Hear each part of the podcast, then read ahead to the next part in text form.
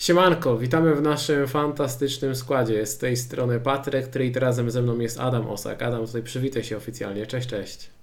Hej, cześć, witam. E, słuchajcie, w trakcie dzisiejszego nagrania przeanalizujemy najlepszych i najpopularniejszych zawodników przed 13. kolejką Fantazy Premier League, której deadline jest w sobotę 25 listopada o godzinie 12. E, Adam, przejdziemy do Twojego składu. E, takie krótkie podsumowanie po tych 12 kolejkach. Przerwa była dosyć długa. E, jak widać, nie tylko my odpoczęliśmy od fantazy, ale też tutaj oprogramowanie do streamowania miało, miało urlop i w trybie awaryjnym zostało wezwane do, do powrotu. W każdym razie, jeżeli chodzi o Twoją ostatnią kolejkę, zdobyłeś 74 punkty. Nie wiem, czy jeszcze przypominasz sobie, co się wydarzyło.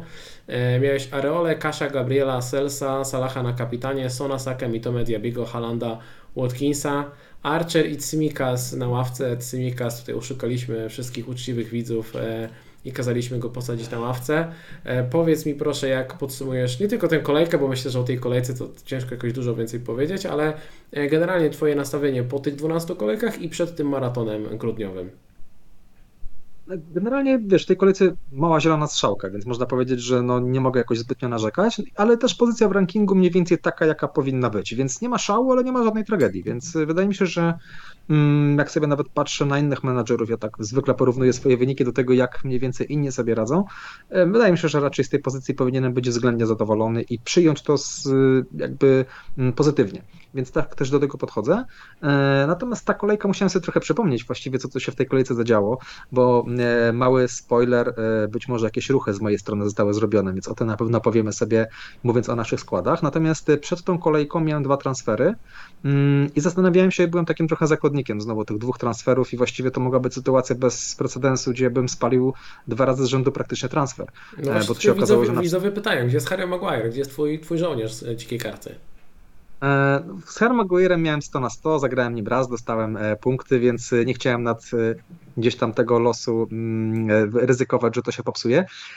Kwestia była taka, że właśnie mając te dwa transfery, czasami takim zakładnikiem się jest wykorzystania któregoś z tych transferów. Natomiast to może nie jest tak do końca, bo tak jak mówię, raz transfer spaliłem, więc to nie jest tak, że ja do końca podchodzę w ten sposób, że ja muszę użyć transfer, bo całkiem niedawno świadomie nie użyłem tego transferu. Natomiast w tej kolejce uznałem, że wzięcie Lasersa Mm, jest pewnym ryzykiem.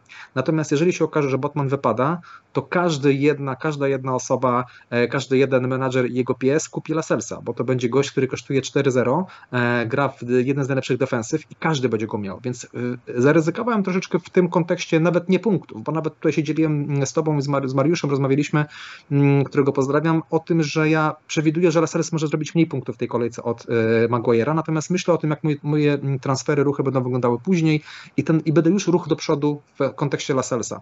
Mm, była potem informacja, że Botman wypada, potem jednak wraca, potem znowu jednak wypada. Nic nie wiemy dalej z Botmanem, co się dzieje. Koniec końców y, zaryzykowałem, kupiłem tego Laselsa, on skończył z mm, zerem punktów, więc tutaj totalnie słabo to wyszło, bo straciłem 6 punktów, mm, bo zagrałbym Maguire'em. Tutaj y, od razu uspokajam, nie grałbym z Simikasem, zagrałbym Maguire'em w tej kolejce, więc straciłem 6 punktów, ale przyjmuję to na klatę, bo widziałem, że jest pewne ryzyko, więc wiadomo, że to nie było coś idealnego, wiadomo, że z tego się nie cieszyłem. Mówię sobie tutaj, Marcel zrobi dwa punkty, Maguire 6, stracę 4, to też to przeżyje. Natomiast okazało się, że jest troszeczkę więcej. Mm, ale no, tak jak mówię, decyzja wydaje mi się, że była, mm, była ok. Jeżeli chodzi o Mitome, Diabiego, to są gracze, którzy też gdzieś tam byli na wylocie, ale musiałem im dać tą, ten mecz. Obaj mieli bardzo fajny fix, więc uznałem, że ciężko mi wykorzystać ten transfer w inny sposób, jak właśnie pchając skład do przodu, kupując Laselsa, uznałem, że to jest najbardziej sensowne. No i tak jak mówię, tutaj raczej bez większej historii na pozostałych pozycjach. Wydaje mi się, że tutaj mm, będziemy mówili też o tych nazwiskach e, w kontekście i tego, kogo byśmy proponowali do zakupu i kogo kupiliśmy, kogo sprzedaliśmy, jak to widzimy, więc o tym powiemy później. Reszta składu, tak jak mówię, tutaj raczej bez jakiejś większej historii. Cieszę się, że dałem opaskę Salahowi. Wiem, że tutaj ludzie kombinowali z Watkinsem, mm, ryzykowali, gdzieś tam to się generalnie nie sprawdziło. Natomiast tutaj idąc dalej, nudnym wyborem kapitana, e, wydaje mi się, że to chyba to jest najsensowniejszy ruch. Mm, więc tak jak mówię, podsumowując tą kolejkę, była ok, i idziemy dalej. No, nie mogę się doczekać już tych kolejek grudniowych, kiedy mecze będą praktycznie co kilka dni. Będzie ciekawie. Tak, no będzie ciekawie, pewnie będą też, e, pewnie będą też rotacje, o tym też sobie za chwilę porozmawiamy, a ta analiza oczekiwanych minut będzie szczególnie istotna w tym okresie e, grudniowym. Jeżeli chodzi o mój skład, e, mam raptem kilka punktów więcej w tej kolejce, w overallu też minimalnie wyżej, ale jest naprawdę bardzo, bardzo ciasno. Nie chcę tutaj się powtarzać, bo ja swój skład dokładnie omówiłem w w nagraniu z, w zeszłym tygodniu z podsumowaniem kolejki, także tylko krótko powiem, miałem 79 punktów, awansowałem w overallu do top 420 tysięcy, ja miałem w składzie Areole, Kasza, Gabriela Guejego, ten w ogóle Guei to była niesamowita inwestycja, powiem Ci, na tej dzikiej karcie. E, co kolejkę, co kolejkę oddaję. E, dzięki temu mogłem na przykład posadzić Simikasa w tej kolejce, co było super pomysłem. E, oprócz tego mam, miałem w pomocy oczywiście Salaha na kapitanie, Sona, Sakem, Bemo, Adingre. Adingra to był jedyny pozytyw tej kolejki. Haland i, i Watkins, także generalnie dosyć taka przeciętna kolejka, gdzie E, największym plusem Adingra, największym minusem ten e, Tsimikas. I nawet rozmawialiśmy przed kolejką, pamiętam, e, bo, bo Ty wiedziałeś, że poniekąd będziesz trochę zmuszony w tym ruchem w defensywie i się zastanawialiśmy, czy sprzedać Tsimikasa, czy sprzedać Maguire'a tak naprawdę. No, jeden i drugi zrobił punkty, a to, żeby kupić Laselsa, to nam się akurat wydawało bardzo sensownym ruchem, że ten Lasels jest takim w miarę, w miarę spoko, więc no wyszło, wyszło jak to zwykle bywa. Właściwie. E, właśnie, to jest słówko odnośnie tego, kogo z nich sprzedać, bo faktycznie o tym też zapomniałem, że miałem taki dylemat. Natomiast uznałem, w zasadzie podjąłeś dobrą decyzję, słuchaj, zostawiłeś zawodnika, który ma więcej punktów. To znaczy, tak na, na, to nie można patrzeć, natomiast koniec końców, bo to jeszcze, bo to może spektakularnie wybuchnąć w twarz, że tak powiem, bo tutaj z tym Cimikasem my dalej nie wiemy, czy on jest pierwszym wyborem. Natomiast uznałem, że jak sobie spojrzałem na, na swój zespół za 3-4 kolejki, to jednak wolę zaryzykować z Cimikasem, który może dać fajne punkty i stwierdziłem, że jednak nie darowałbym sobie sprzedając Cimikasa, wiedząc o tym, że być może nie zagra w każdym spotkaniu, gdyby nagle się okazało, że w kolejce tam, nie wiem, 13, 14, 15 zagra e, i zrobi fajne punkty, więc uznałem i mi się przyda jeszcze. Jak patrzę sobie na swój skład, to taki Cimikasa Simikas się przyda, więc jeżeli tam miałby zagrać, to stwierdziłem, że w to ryzyko idę i go zostawiam w składzie. No, pomijam te punkty, bo to jakby nie zmieniło mojej oceny w kontekście tego, czy on zagra, czy nie, ale bardziej w kontekście tego, że właśnie cieszę się, że ten Simikas został, że on jest w tym składzie. No i zobaczymy, jak to wyjdzie. Ta ocena przyjdzie dopiero podejrzewam za jakieś 3-4 kolejki. Dokładnie, dokładnie. E, słuchaj, Jeszcze jak mogę słówko, przepraszam. Jasne, jasne, oczywiście. Słówko, jeżeli chodzi o e, prezent od Grześka. Grzesiek, pozdrawiam, bardzo fajny kubeczek dostałem, taki w pięknych kolorkach, mam go na kapitanie, mm, więc e, serdecznie dziękuję. Tak jest, do mnie też wcześniej ponumerował kubeczek, także wielkie, wielkie dzięki, bardzo nam miło, że tutaj wspieracie, wspieracie kanał. E, słuchajcie, sponsorem nagrania, a propos wsparcia, sponsorem nagrania jest e, Superbet, legalny polski bookmacher. Przed każdą kolejką Ligi Angielskiej na stronie i w aplikacji znajdziecie ofertę zakładów na fantazy. Premier League wystarczy przejść do zakładki specjalnej. Oczywiście tutaj w tym momencie nic nie ma, e, jeżeli chodzi o FPL, natomiast zwykle koło środy, może koło czwartku pojawi się oferta na najbliższą kolejkę fantazy Premier League. Jeżeli będziecie chcieli z niej skorzystać, a nie macie jeszcze konta na Superbet, to korzystając z kodu FPL Poland otrzymacie do 234 zł na start, cashback do 3,5 tysiąca zł oraz freebet 20 zł za pobranie aplikacji. E, link do rejestracji znajdziecie w opisie nagrania, a my razem z naszym e, partnerem przygotowaliśmy mini ligę, której na zwycięzcę czeka koszulka Premier League, a dodatkowo 5 najlepszych graczy każdego miesiąca otrzyma freebet o wartości 50 zł. Miesiąc się powoli kończy, więc jeżeli chcecie jeszcze dołączyć tutaj i powalczyć o nagrody, to wystarczy wpisać kod 422J4S lub kliknąć w link, który znajdziecie w opisie nagrania. E, w opisie zamieściłem też link do naszej ligi Mongo na Kapitanie, której zwycięzca też tradycyjnie otrzyma koszulkę Premier League, a na 10 najlepszych graczy sezonu czeka wybrana książka e, wydawnictwa SQN z księgarni Labotiga. Jeszcze kilka słów na temat e, Patronite'a, bo oczywiście e, subskrypcja oraz ocenienie podcastu na 5 gwiazdek to najlepsze darmowe sposoby na okazanie wsparcia, natomiast możecie też dołączyć do naszej drużyny patronów i uzyskać dostęp do specjalnych kanałów komunikacji oraz walczyć o dodatkowe nagrody. Przypominam o tym szczególnie, ponieważ we wtorek, czyli jutro, jeżeli oglądacie nas na żywo, natomiast może część z Was odsłuchuje nas we wtorek, zrobię specjalny stream dla patronów, na którym będę rozmawiał z Wami na Discordzie, E, na specjalnym kanale właśnie dla, dla patronów i analizował wszystkie składy. Link do e, streamu patroni otrzymają mailowo. Jeżeli chcecie dołączyć do Patronite'a, to link do tego Patronite'a znajdziecie również w opisie nagrania. Ja wszystkim patronom bardzo dziękuję za e, okazane wsparcie i możemy już przejść do analizy zawodników. Zaczniemy sobie od obrońców. Tabela została zaktualizowana. Kilka ważnych informacji. Po pierwsze, widzicie na horyzoncie blankową kolejkę 18. E, będę oznaczał właśnie w sposób tutaj taki czerwony kolor w, w tych tabelach. Po takich blankowych kolejek będzie więcej. Mm, mamy pierwszą na horyzoncie w tej perspektywie sześcio, sześciu kolejek. To oznacza, że część drużyn nie gra. Nie gra Manchester City i nie gra Brentford. Jest to tyle istotne, że biorąc pod uwagę, że będziemy mieli zawodników City i będziemy mieli zawodników Brentford w składzie, niekoniecznie będziemy ich sprzedawać na blankową kolejkę, to wybierając większość zawodników, niestety albo stety, wchodzimy w taki okres, w którym słuchając naszych podcastów, zwłaszcza jeżeli słuchacie nas po raz pierwszy, bardzo często będziemy mówić o tym, jaki mecz ma w danej kolejce zawodnik w blanku. To jest temat, który się będzie non-stop powtarzał, będą blankowe kolejki, będziemy spoglądać na kalendarz w blankowej kolejce, bo w blankowej kolejce, nawet jeżeli zawodnika macie w przypadku obrońcy na czwartym, piątym slocie i nie używacie go na co dzień, to w blankowej kolejce jest Wam bardzo potrzebny, więc y, to jest, to jest bardzo, bardzo istotne, dlatego będziemy na to zwracać uwagę. Jeżeli natomiast chodzi o zawodników, w tabeli mamy Trenta, Trippiera, Salibę, Walkera, Jamesa, Kasha, Poro, Andersena, Gabriela, Cimikasa, Coufala, Guejego, Kastania, Mykolenko, Maguire'a i Laselsa. Tak wygląda nasza watchlista w tym momencie. Zaczniemy sobie od e, Trenta. Trent e, teraz mecz z City. Mm, to samo pod tę dyskusję można podciągnąć tutaj e, Cymikasa. Oczywiście Cymikas jest dużo tańszy. Powiedz mi, czy mając jednego czy lub drugiego posadziłbyś ich tutaj na ławce w tym meczu z City, czy jednak mając Trenta byś nim zagrał? Jest to dobre pytanie. Wydaje mi się, że chyba to jest najgorszy możliwy fix, więc to chyba, e, jeżeli gdzieś sadać tych graczy, to jednak w takiej kolejce. No tutaj e, pytanie, kim, kim zagramy. Szczerze, gdybym miał Trenta, E, i na przykład miałbym zagrać jakimś naprawdę słabym e, defensorem, powiedzmy, nie wiem, kto to mógłby być, na przykład Taylor. E, ma fajny fix z West Hamem, ale ja tam nie widzę CS-a, więc chyba wyżej bym jednak cenił Trenta, który może jakąś asystę zrobić. Więc takiej, gdyby taka dysproporcja była, to jednak zaryzykowałbym z Trentem, ale mając jakiegoś Gueya, mając, nie wiem, tego typu obrońcę Arsenalu, Trenta, Trenta bym tutaj posadził, raczej czystego kąta nie widzę, mm, a też opcja zwrotu z przodu, zwłaszcza jak spojrzymy na Trenta, który w tym sezonie nie rozpieszcza, jeżeli chodzi o zwroty z przodu, to też raczej takiego ogromnego ryzyka w tym kontekście nie ma, że posadzimy jakieś punkty, więc, więc raczej bym tutaj posadził. Dobra, i drugie pytanie y, też właśnie dotyczy już typowo Cymikasa. Trochę o nim rozmawialiśmy na wstępie, ale chciałem tutaj, żebyś mniej więcej e, się określił, bo widziałem, że tak, przed kolejką tak naprawdę e, Cymikas, jego cena była bliska, bliska do tego, żeby spaść. E, ostatecznie zrobił dużo punktów i ta cena nawet wzrosła, on podskoczył z tą ceną. Natomiast teraz ma City na horyzoncie, później Fulham, Sheffield, Crystal Palace, United, Arsenal. Więc ani za bardzo nie nadaje się do gry w tej kolejce, ani za bardzo nadaje się do gry w blanku. No i tak naprawdę można nim zagrać kolejka 14, 15, 16, gdzie to są mecze rozgrywane co 3 dni, bo to jest e, kolejka tam weekend, środek tygodnia, weekend. Moje pytanie do Ciebie, czy Cyminkas jest dobrym wyborem do składu? Czy byś go, na niego w ogóle spoglądał w tym momencie, układając, nie wiem, na przykład układasz dziką kartę i zastanawiasz się, czy brać Cyminkasa, czy nie? Czy uważasz, że ten potencjał w tych trzech meczach jest na tyle duży, żeby go trzymać?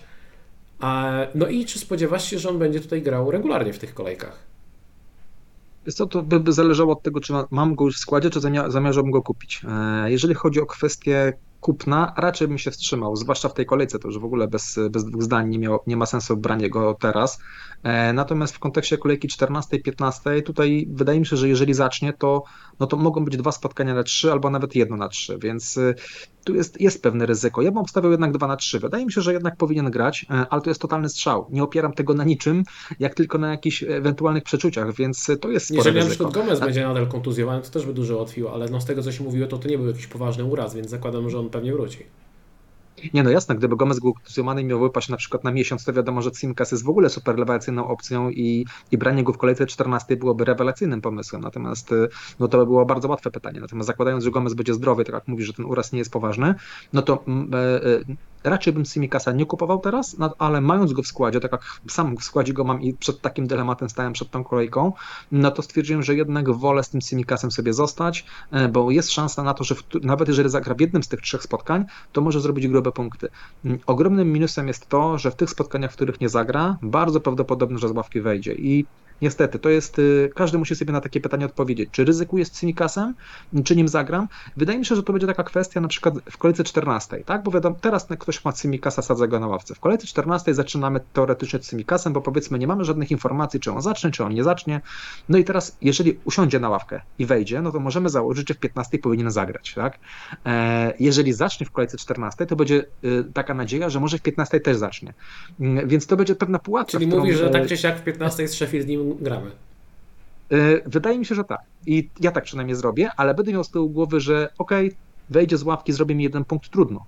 Mm, ale analizując swój przynajmniej skład i każdy musi na ten swój skład zerknąć, uznałem, że to i tak jest chyba lepsza opcja niż graniem jakimś innym graczem, gdzie nie oceniam jego szansy na jakieś grube punkty. I stwierdziłem, że wolę zaryzykować z takim powiedzmy Cymikasem sobie w okolicy na przykład 14. E, I na ten moment taki jest plan, ale wiesz, w kontekście FPL zbyt długo w to gramy, żeby nie wiedzieć, że w kontekście tygodnia czy dwóch wiele może się zmienić i kompletnie nasza ocena też może się zmienić, więc podkreślam, jeżeli ktoś Cymikasa nie ma, nie bierze, czekamy tydzień i zobaczymy, co się stanie po, po tej kolejce 13. Może się okazać, że super zagra City i nagle się okaże, że to jest podstawowy wybór i go wszyscy będą brali. Więc to się może dużo rzeczy tutaj pozmieniać. Ja myślę, że z nim zaryzykuję, tą wiedzę, którą teraz mam, zaryzykuję w nim kolejce 14 i 15, gdyby ani w 14, ani w 15 nie zaczął, czyli najgorszy możliwy wariant. Robi mi po jednym punkcie. Wydaje mi się, że w 16 bym już z nim nie ryzykował i jest do sprzedaży gość. Mm, ale to by był chyba najgorszy możliwy wariant. Ja myślę, że co najmniej w jednym z tych dwóch spotkań albo w 14 albo w 15 zagra i na przykład tam jest szansa na zrobienie fajnych punktów i nawet jak sobie dołożę, że w drugim meczu będzie to jeden punkt, to średnia wychodzi całkiem fajna i chyba... Czyli też średnia wyjdzie jeden. Mhm, spoko. E, dobra. No, nie wiem, teraz zrobił 16, tak? Więc, tak, więc średnia 15, może być trochę 15. lepsza. Może będzie trochę lepsza 15. średnia, dokładnie. Może będzie średnia 8 punktów. Oby tak było. Obawiam się, że nie. E, dobra, idziemy dalej, idziemy dalej.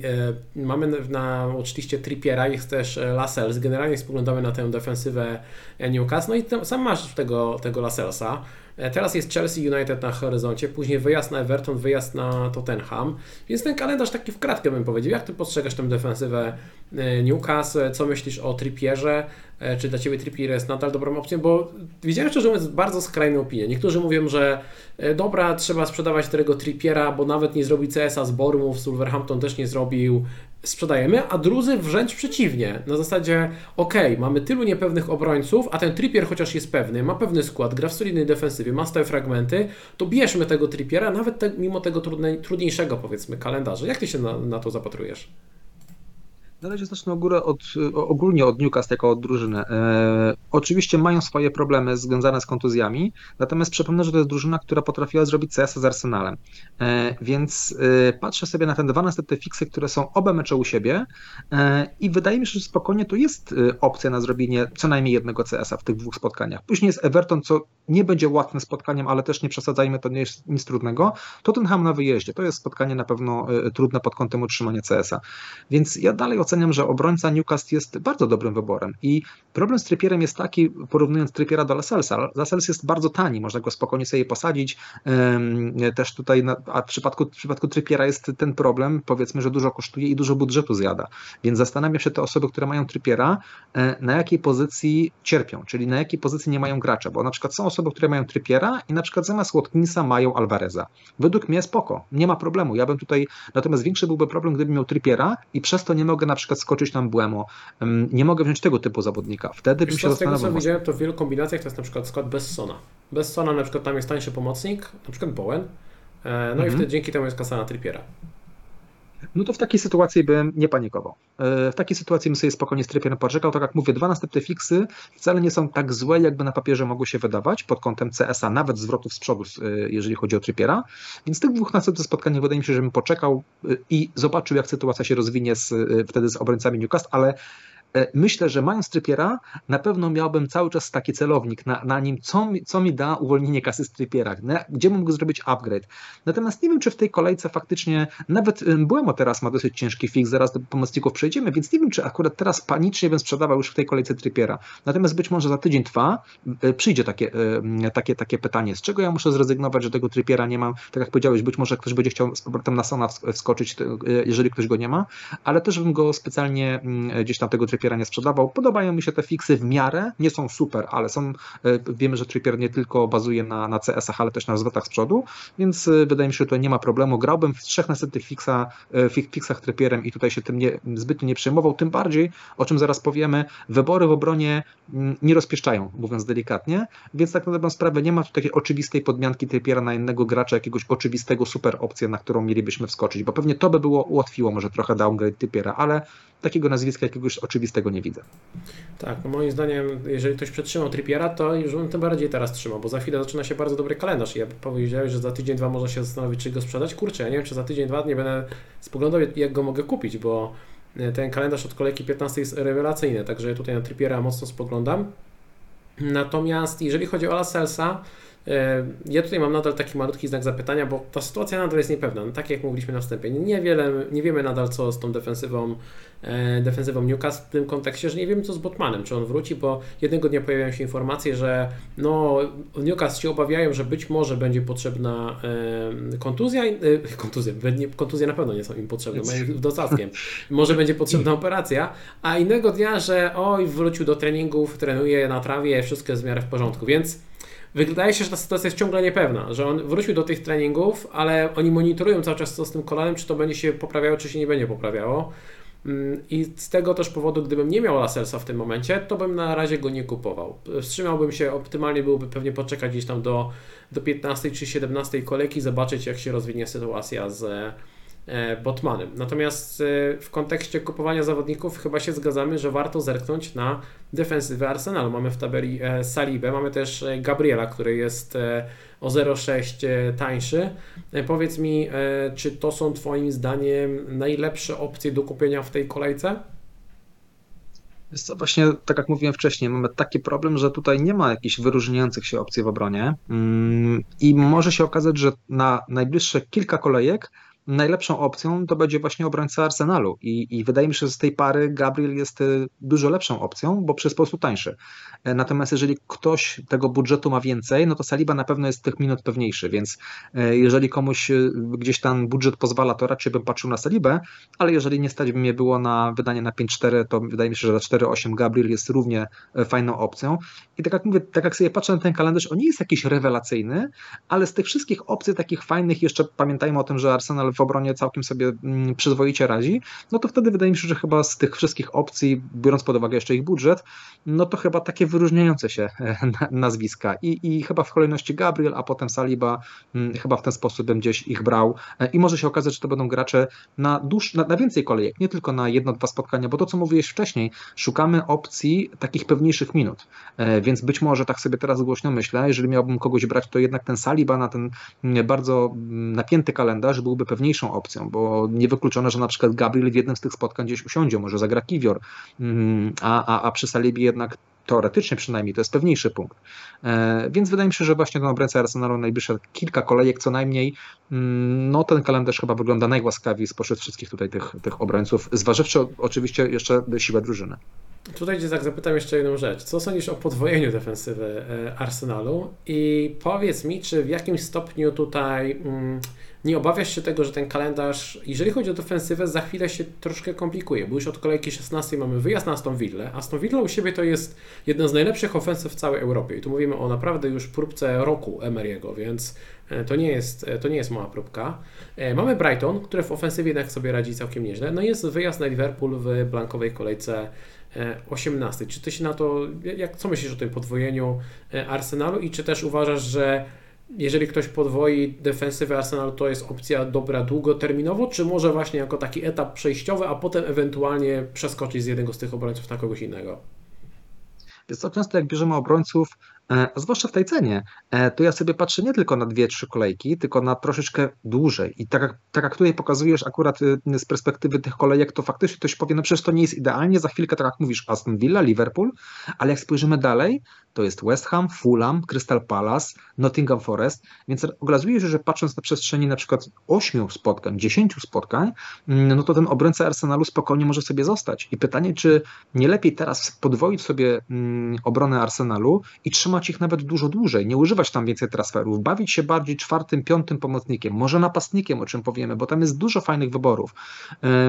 Więc to, to oczywiście to też nie jest jakieś oczywiste, natomiast ja tak sobie do tego podchodzę, jak tak sobie przeanalizowałem kalendarze tych, tych drużyn, zwłaszcza w kontekście obrońców, e, to, to ten, ten kalendarz Arsenalu długoterminowo wygląda naprawdę bardzo, bardzo fajnie. I Arsenal w tym sezonie nie rozpieszcza, nasz, nie, nie rozpieszcza nas bramkami, nie gra tak ofensywnie, żebyśmy e, chcieli bardzo mocno wciskać tam po, podwoju, po, e, dwóch zawodników z pomocy czy z ataku, więc nie wiem, czy właśnie w tą stronę nie należałoby pójść i, i jeżeli już powiedzmy ktoś szuka obrońcy, to właśnie pójść sobie w podwojenie obrony.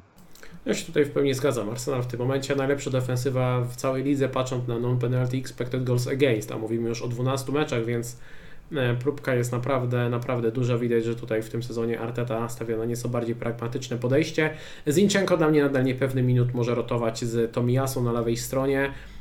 Ben White jakieś drobne problemy. Podejrzewam, że on będzie gotowy na najbliższą kolejkę, ale stuprocentowej pewności nie ma. Gdyby wypadł na dłużej, to minuty to Miasu i Zinchenki byłyby nieco pewniejsze, natomiast no, w tym momencie dla mnie Saliba numer 1, Gabriel numer 2, a numer 3, nie wiem, pewnie Raja, jeżeli ktoś chce iść, ale akurat w tej kolejce Raja zagrać nie zagra. Dobra, idziemy dalej do kolejnej defensywy. Wrzuciłem Walkera jako obrońcę z City, właśnie z tego względu, że jest ciężko wybrać jakiegoś naprawdę fajnego obrońcę, który i krótkoterminowo, i długoterminowo ma dobry kalendarz, a wydaje mi się, że gdybym układał kartę, to bym się poważnie zastanowił, czy tego Walkera nie wcisnąć. E, co prawda ma teraz Liverpool, Tottenham i Aston Villa, no i trzeba pamiętać o tym blanku w kolejce 18, ale ma też po drodze takie mecze jak Luton i Crystal Palace, a patrząc też długoterminowo, czyli to, czym mówiłeś później, e, właśnie wcześniej, no to później ten kalendarz też jest bardzo dobry, będzie też miał podwójną kolejkę. Ja bym się poważnie zastanowił, czy takiego Walkera nie wcisnąć i tutaj mamy tak naprawdę, mamy tak naprawdę, możemy sobie porozmawiać o tych obrońcach w całości, bo Salibę już wspomnieliśmy o tym Salibie, ale w tym progu cenowym jest Saliba, Walker, James, Cash i Porro. To jest taka grupa, myślę, powyżej 5 milionów. Jeszcze jest Andersen, aczkolwiek Andersen ma powiedzmy tańsze alternatywy. E, no i właśnie, jakbyś tutaj ich kurczę mm, po, poustawiał, gdybyś miał e, brać ich w tym momencie, e, jakbyś ich ustawił, ich, ich kolejność właśnie Saliby, Walkera, Jamesa, Kasha i Porro? To jest bardzo dobre pytanie, bo jeżeli ktoś szuka obrońcy, to w tym chyba ten przedział cenowy i te, te, nazwiska to jest coś, wokół czego można się gdzieś tam pokręcić i poszukać jakichś fajnych opcji. Natomiast każda z nich ma większe lub mniejsze minusy i Walker, trzy najbliższe kolejki, czy tam będą trzy CS-y, czy będą dwa CS-y, czy jeden? Pewnie Mam bardziej, obawę, że nie będzie żadnego. Nie? Jeden no, max. No pewnie tak jeden max. Y, weźmy pod uwagę, że naprawdę City w tym sezonie, jeżeli chodzi o CS-y, to to jest bardzo słabo. Mm, mi chodzi tylko o same CS-y, nie chodzi mi o same statystyki, tylko to, że zawsze znajdą sposób na to, żeby jedną bramkę stracić. E, I te trzy niestety fiksy nie wyglądają dobrze, plus ten blank. I sam sobie nawet rozmawialiśmy nawet o Walkerze, że to jest takie nazwisko, które może przegapiamy, ale ten blank powiem Ci, że jest takim takim ostatecznym argumentem, dla którego nie patrzyłbym na Walkera. Chyba e, jeżeli, podwa, jeżeli brać obrońcę e, mm, City, to chyba po, tym, e, po tej blankowej kolejce 18, bo ten blank już powoduje, że może być jakiś problem związany z tym, kim będziemy w 18 kolejce grali, plus te najbliższe fiksy kompletnie nie krzyczą, że tam będą CS-y, więc ten sam Luton i Crystal Palace w środku to jest chyba trochę za mało, żeby wybierać Walkera na przykład ponad Saliba, o którym przed chwilą mówiliśmy, więc dla mnie jednak Saliba schodek wyżej niż Walker, Natomiast wydaje mi się, że po Blanku, jak będziemy wiedzieli, kiedy jest podwójna kolejka City, to Walker będzie pierwszym nazwiskiem, które będziemy brali do składu. Więc na pewno my sobie tego Walkera dziś odkładamy, mm, ale nie zapominamy o nim zupełnie. E, jeżeli chodzi o Jamesa, no to z nim jest podstawowy problem mm, zdrowotny, więc tutaj mówiąc zupełnie poważnie, to jest gracz, którego będziemy rozpatrywali w kolejce powiedzmy 16-17. Natomiast fajnie, że on teraz możemy dać mu czas na, przez te trzy kolejki i zobaczyć, jak będzie z jego, z jego minutami, z jego zdrowiem. Tym bardziej, że te, jeżeli mamy, tak jak powiedziałeś, te mecze w krótkim okresie czasu, wiele spotkań, na bank James nie będzie grał w każdym spotkaniu. To jest więcej niż pewne, więc teraz ładowanie się w Jamesa dla mnie jest trochę proszeniem się o, o kłopoty. Ani tutaj y, nie jest szansa na jakieś, jakieś, fix, na jakieś CS-y y, oraz możemy założyć z góry spokojnie, że co najmniej dwa razy w następnych czterech spotkaniach usiądzie. Więc w, w ogóle tego Jamesa bym nie wchodził. Znowu podobna kwestia do Walkera. Nie na teraz, jeżeli będziemy gdzieś szukali obrońcy, to, to później. Tutaj dodam do, Cash, do, do, do Jamesa, że właśnie istotne jest to, że ja akurat jestem olbrzymim fanem Risa Jamesa, jak pewnie, jak pewnie nie muszę tego tutaj nikomu tłumaczyć, jak ktoś ogląda regularnie ten kanał. Natomiast nawet ja miałbym obawy, żeby wejść w tego Risa Jamesa i nawet ja się zastanawiam, czy to jest dobry pomysł, bo no to jest trochę tak jak wkładanie sobie kija w szprychy, nie? branie tego Jamesa na grudzień, w sensie jakbyśmy mi podać dowolny miesiąc, w którym branie Risa Jamesa jest dodatkowo obciążone ryzykiem, to jest właśnie grudzień, więc to jest chyba najgorszy moment, żeby go brać a szkoda, bo jest też Gusto w Chelsea jako opcja do gry na prawej stronie, który wygląda bardzo solidnie i też z tego powodu no, Pochettino nie jest zmuszony jakby grać tym Jamesem, więc on właśnie będzie będzie rotował. Także tutaj się też, tutaj się też zgadzam. Raczej opcja do obserwacji, trzymam kciuki za jego zdrowie. Pojawił się ostatnio artykuł z nim, że ekskluzywny artykuł, nie wiem czy widziałeś, ekskluzywny artykuł na stronie Chelsea. Chelsea opublikowała ekskluzywny artykuł e, że właśnie James, wspominał o tym, że czuje się e, tak dobrze jak nigdy wcześniej i że zwracał, zaczyna zwracać większą uwagę na to, jakie sygnały wysyła mu organizm w kontekście zmęczenia. Ja też to tak trochę odebrałem na zasadzie, może on czasem grał na siłę w przeszłości, może był za bardzo eksploatowany, nie chciał odpuszczać, bo pewnie jest gościem, który nie chce odpuszczać i że zazwyczaj jeżeli ktoś jest kapitanem, to wie, że to jest gość, który E, raczej, raczej e, odpuszczać nie będzie. No i właśnie, może te wypowiedzi tak, ja to tak odebrałem trochę, może, może podświadomie, że może on właśnie będzie więcej luzowany i może on się już też bardziej um, uświadomił sobie, że on musi być e, częściej rotowany, żeby być w pełni sił, więc za mnie to też była taka czerwona, czerwona flaga. Dobra, lecimy dalej. Następny na liście jest Mati Cash. Z Cashem są dwa problemy. Pierwszy, mm, Aston Villa nie wygląda dobrze w obronie w ostatnich spotkaniach, a Cash, jeżeli chodzi o zwroty z przodu, no też liczyłem na więcej. Mówiąc tak w skrócie, po prostu liczyłem na więcej e, od tego Casha. Jak patrzę na, na kalendarz, e, to ja nawet nie widzę CS-a w meczu z Bormów. E, więc patrząc na cztery najbliższe spotkania, ja się nie zdziwię, jak tam nawet pięć. Nie zdziwię się, jak będzie maks jeden CS w tych wszystkich spotkaniach. Więc wydaje mi się, że Cash y, miał, y, w ogóle Aston Villa miała bardzo fajny kalendarz, który właśnie się kończy. I to jest chyba dobry moment, żeby z tego Casha ewentualnie wyskoczyć i ewentualnie do niego wrócić znowu gdzieś, powiedzmy, jeżeli już e, ktoś by bardzo chciał do, do Casha wracać, to w kolejce blankowej 18, gdzie ma idealny fix. Jeżeli ktoś ma tak skonstruowaną obronę, że jest w stanie Casha posadzić w najbliższych, powiedzmy, 3-4 spotkaniach i przetrzymać go do kolejki 18, idealnie. Natomiast wydaje mi się, że chyba raczej nie będziemy w stanie tyle kasy posadzić na ławkę i posadzić go tutaj, myślę, w co najmniej, w co najmniej trzech spotkaniach z, z tych następnych pięciu, mm, więc y, w związku z tym chyba lepiej go będzie go sprzedać niż, e, niż gdzieś tam mm, e, na ławkę. Natomiast to też bym nie przesadzał, że Cash jest zawodnikiem do sprzedania za hita, albo że wszystkie inne opcje są 100 razy lepsze od niego, bo, mm, bo nie zapominajmy, że jednak ta opcja y, ofensywna e, w przypadku Casha, potencjał, przepraszam, ofensywny w przypadku Casha jest, więc to też nie jest tak do końca, że to jest totalny dramat i do niego koniecznie uciekamy. Mm, mając na przykład jeden transfer w tej kolejce, można spokojnie go zachować, zobaczyć, co, co zrobi w meczu z Tottenhamem i na takie Bormów na siłę też można tego Casha przetrzymać i zastanowić się ewentualnie właśnie w kolejce 15, na kogo chcemy wskoczyć. Przypomnijmy, to jest idealny moment, kiedy ten będzie kolejka w środku tygodnia, więc może się okazać, że ten transfer się ekstra przyda gdzieś w obronie. Może na jednego zawodnika wskoczymy. E, dlatego Cash jest chyba w porównaniu do tych dwóch nazwisk, do Jamesa i do Walkera, jednak na te najbliższe dwie kolejki lepszą opcją, mm, ale na najbliższe 5-6 kolejek raczej Casha bym nie chciał mieć w składzie, więc nie wiem, czy to ma sens, ale e, tak to, tak to widzę. Tak, ja, ja, też to tak, ja też to tak widzę. E, moim zdaniem można go przytrzymać. Warto zwrócić uwagę swoją drogą, że Mati nie pojechał na zgrupowanie reprezentacji, ponieważ e, po rozegraniu 90 minut e, w lidze paskudnie zaczął go boleć bark i, i nie mógł lecieć na reprezentację. To mnie troszeczkę rozbawiło, ponieważ e, Mati podobno szedł z kontuzją w meczu z e, Nottingham Forest i, i tam mówiło się o razie barku. Może faktycznie ten uraz był, e, natomiast e, w środku tygodnia później w meczu Ligi Konferencji Europy był w składzie, wszedł z ławki. Później zagrał 90 minut z Fulham, gdzie było przecież prowadzenie 3 do 0 i cały mecz rozegrał, a zaraz po meczu go zabolał bark. Także bardzo niefortunny zbieg okoliczności. Mam nadzieję, że na kolejkę 13 przestanie go boleć i tutaj trzymam kciuki, żeby może na przykład wiesz, o godzinie 15.50 przestanie go boleć i wtedy do 16 wyjdzie już na boisko. Myślę, że to jest dosyć prawdopodobny scenariusz w przypadku wielu zawodników e, po tym zgrupowaniu e, reprezentacji, także do, do, byłbym dosyć spokojny o to, że Mati raczej, raczej zagra, ale tak jak mówisz, no, można go sprzedać, ale to też nie jest tak, że trzeba koniecznie go wywalać, bo przetrzymanie go jeszcze przez dwie kolejki, czy nawet później dłużej też jest jakąś, e, jakąś opcją. No i dobra, Pedro Porro, to jest moim zdaniem bardzo ciekawy przykład, bo tutaj można się postawić po dwóch stronach barykady. Z jednej strony można powiedzieć, że nie ma, jest teraz e, brak Romero i Van de Vena w defensywie Tottenhamu, z czego Romero wraca za dwie kolejki i Van de Ven nie. E, do tego nie ma Madisona, cała drużyna osłabiona, e, że ta defensywa bez Van de Vena grająca wysoko działać nie będzie. Z drugiej strony są osoby, które twierdzą hola hola, poczekajcie. To, że defensywa będzie grała gorzej, prawda ale z drugiej strony Porro ma teraz większość stałych fragmentów, które przejął po Madisonie, więc jego potencjał ofensywny rośnie.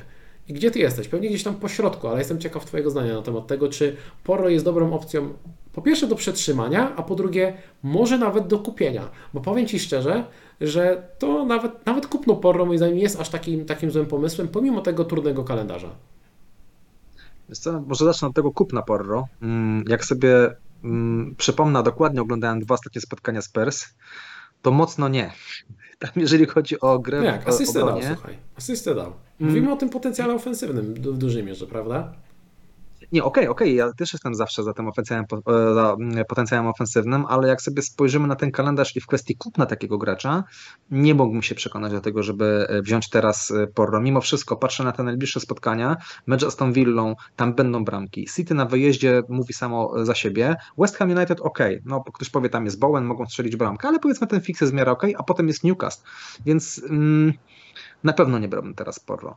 To jest taki, jest taki mm, mając Porro, to co powiedziałeś, mając Porro, ja bym nim spokojnie w tej kolejce grał, tak bym zakombinował, żeby w 14 go posadzić i potem jakoś to wygląda. Jest ten Newcast, a jakoś to wygląda, więc mając Porro raczej bym go nie sprzedawał. Nie widzę aż takiej różnicy między Porro a innymi opcjami, o których mówiliśmy, żeby była taka dysproporcja, żebym koniecznie Porro musiał się pozbywać, bo to jest ciekawa opcja, jestem w ogóle, mm, bardzo mi się ta, ta, ta, ta opcja podoba, ale no niestety to, co się stało z, ze Spurs z tymi kontuzjami, tam się strasznie to posypało, więc naprawdę ten Porro wystawia swoich posiadaczy na, na, na, na spore tutaj yy, na dużą cierpliwość, dużą dozą cierpliwości trzeba się wykazać, więc trzymałbym, ale na pewno bym e, nie brał. I będzie taki moment gdzieś w kolejce 16-17, gdzie nagle będzie Porro fajną opcją, Walker fajną opcją, James zdrowy będzie ciekawą opcją, o cashu zaczniemy mówić o tym, że w kolejce 18 ma superfix i nagle zacznie się problem bogactwa.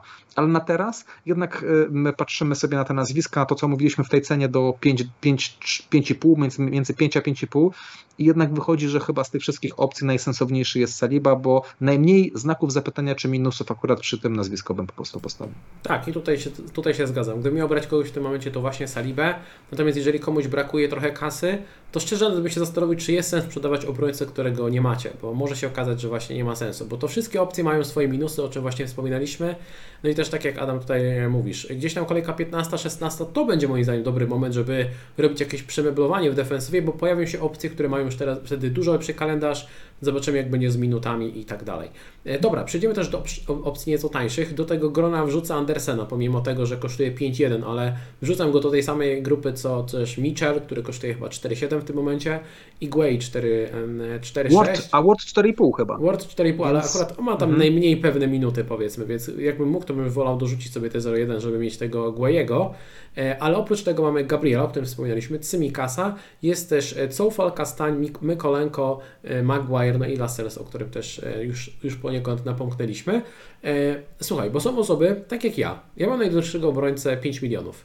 I wydaje mi się, że w najbliższych tygodniach będę musiał sobie radzić, e, aby w ten sposób, żeby rotować tymi obrońcami do 5 milionów. Po prostu tak, tak mam ułożony skład.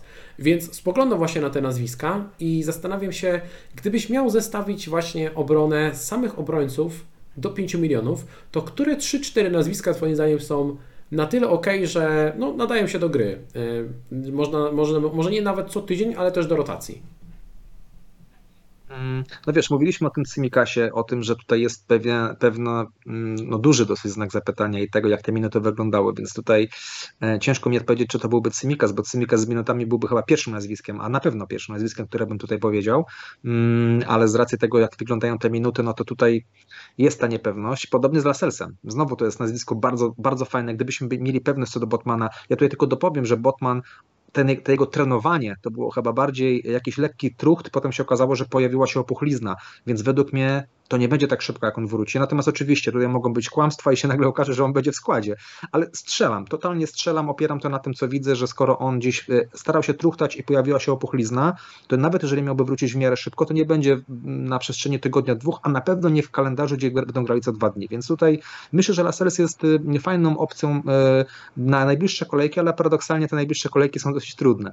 Więc gdyby właśnie do, do, wybierać... do tego właśnie zmierzałem, mm -hmm. że właśnie ja jestem z obrońcą Newcastle gdzieś tam w swoich planach Moim zdaniem optymalny moment to jest kolejka 17, czyli już będziemy dużo więcej wiedzieć, minie kilka tygodni i wtedy chciałbym już wiedzieć na, na pewno, czy ten e, Botman już, ma, już jest po operacji, czy jednak nie ma operacji i on zaraz wraca do składu. Wtedy może być dobry moment. Bo teraz branie Lasselsa jest takie takie sobie. Tak Nie, samo tak, wiesz, pe- tak, zgoda. tak samo wiesz, teraz też nie weźmiesz z Mikasa. Ich można przetrzymać, można sobie jakoś radzić.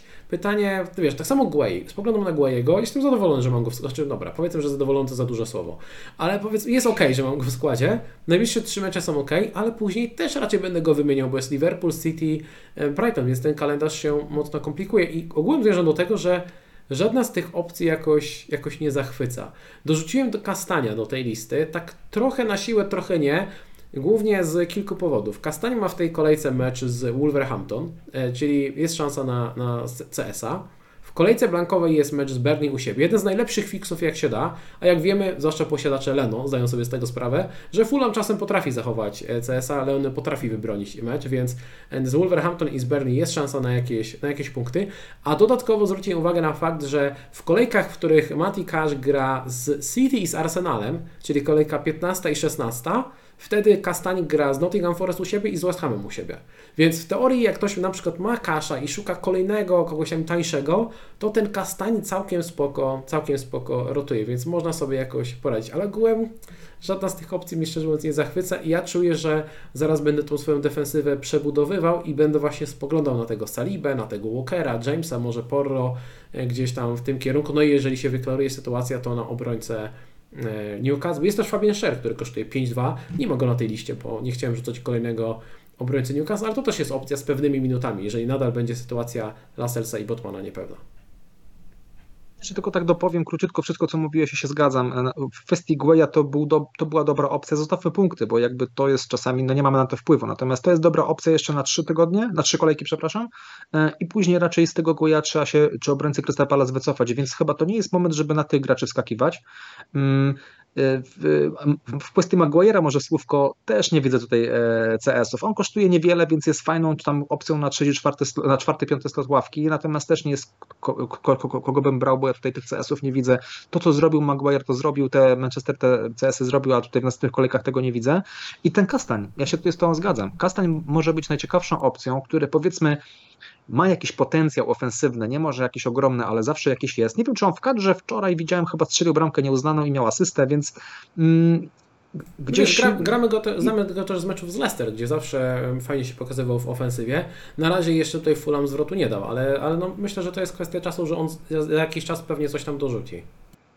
Tak, i ten kalendarz jest całkiem fajny. Ze wszystkich chyba tych zawodników, których tutaj omawialiśmy, to jeden z lepszych kalendarzy. Wiadomo, że tutaj trochę inny potencjał drużyny.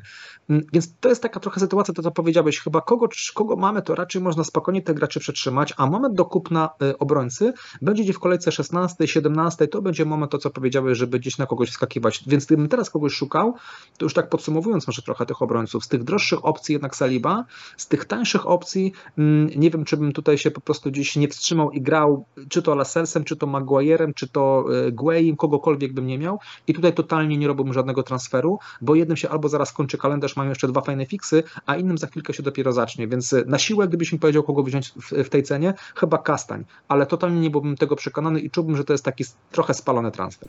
Jest jeszcze Cofal, który ma dobry kalendarz, ale no wiemy, że ta defensywa West Hamu od początku sezonu ma bardzo słabe statystyki i ostatnio o CS-y też jest ciężko. Oni mają jednego CS-a po 12 kolejkach.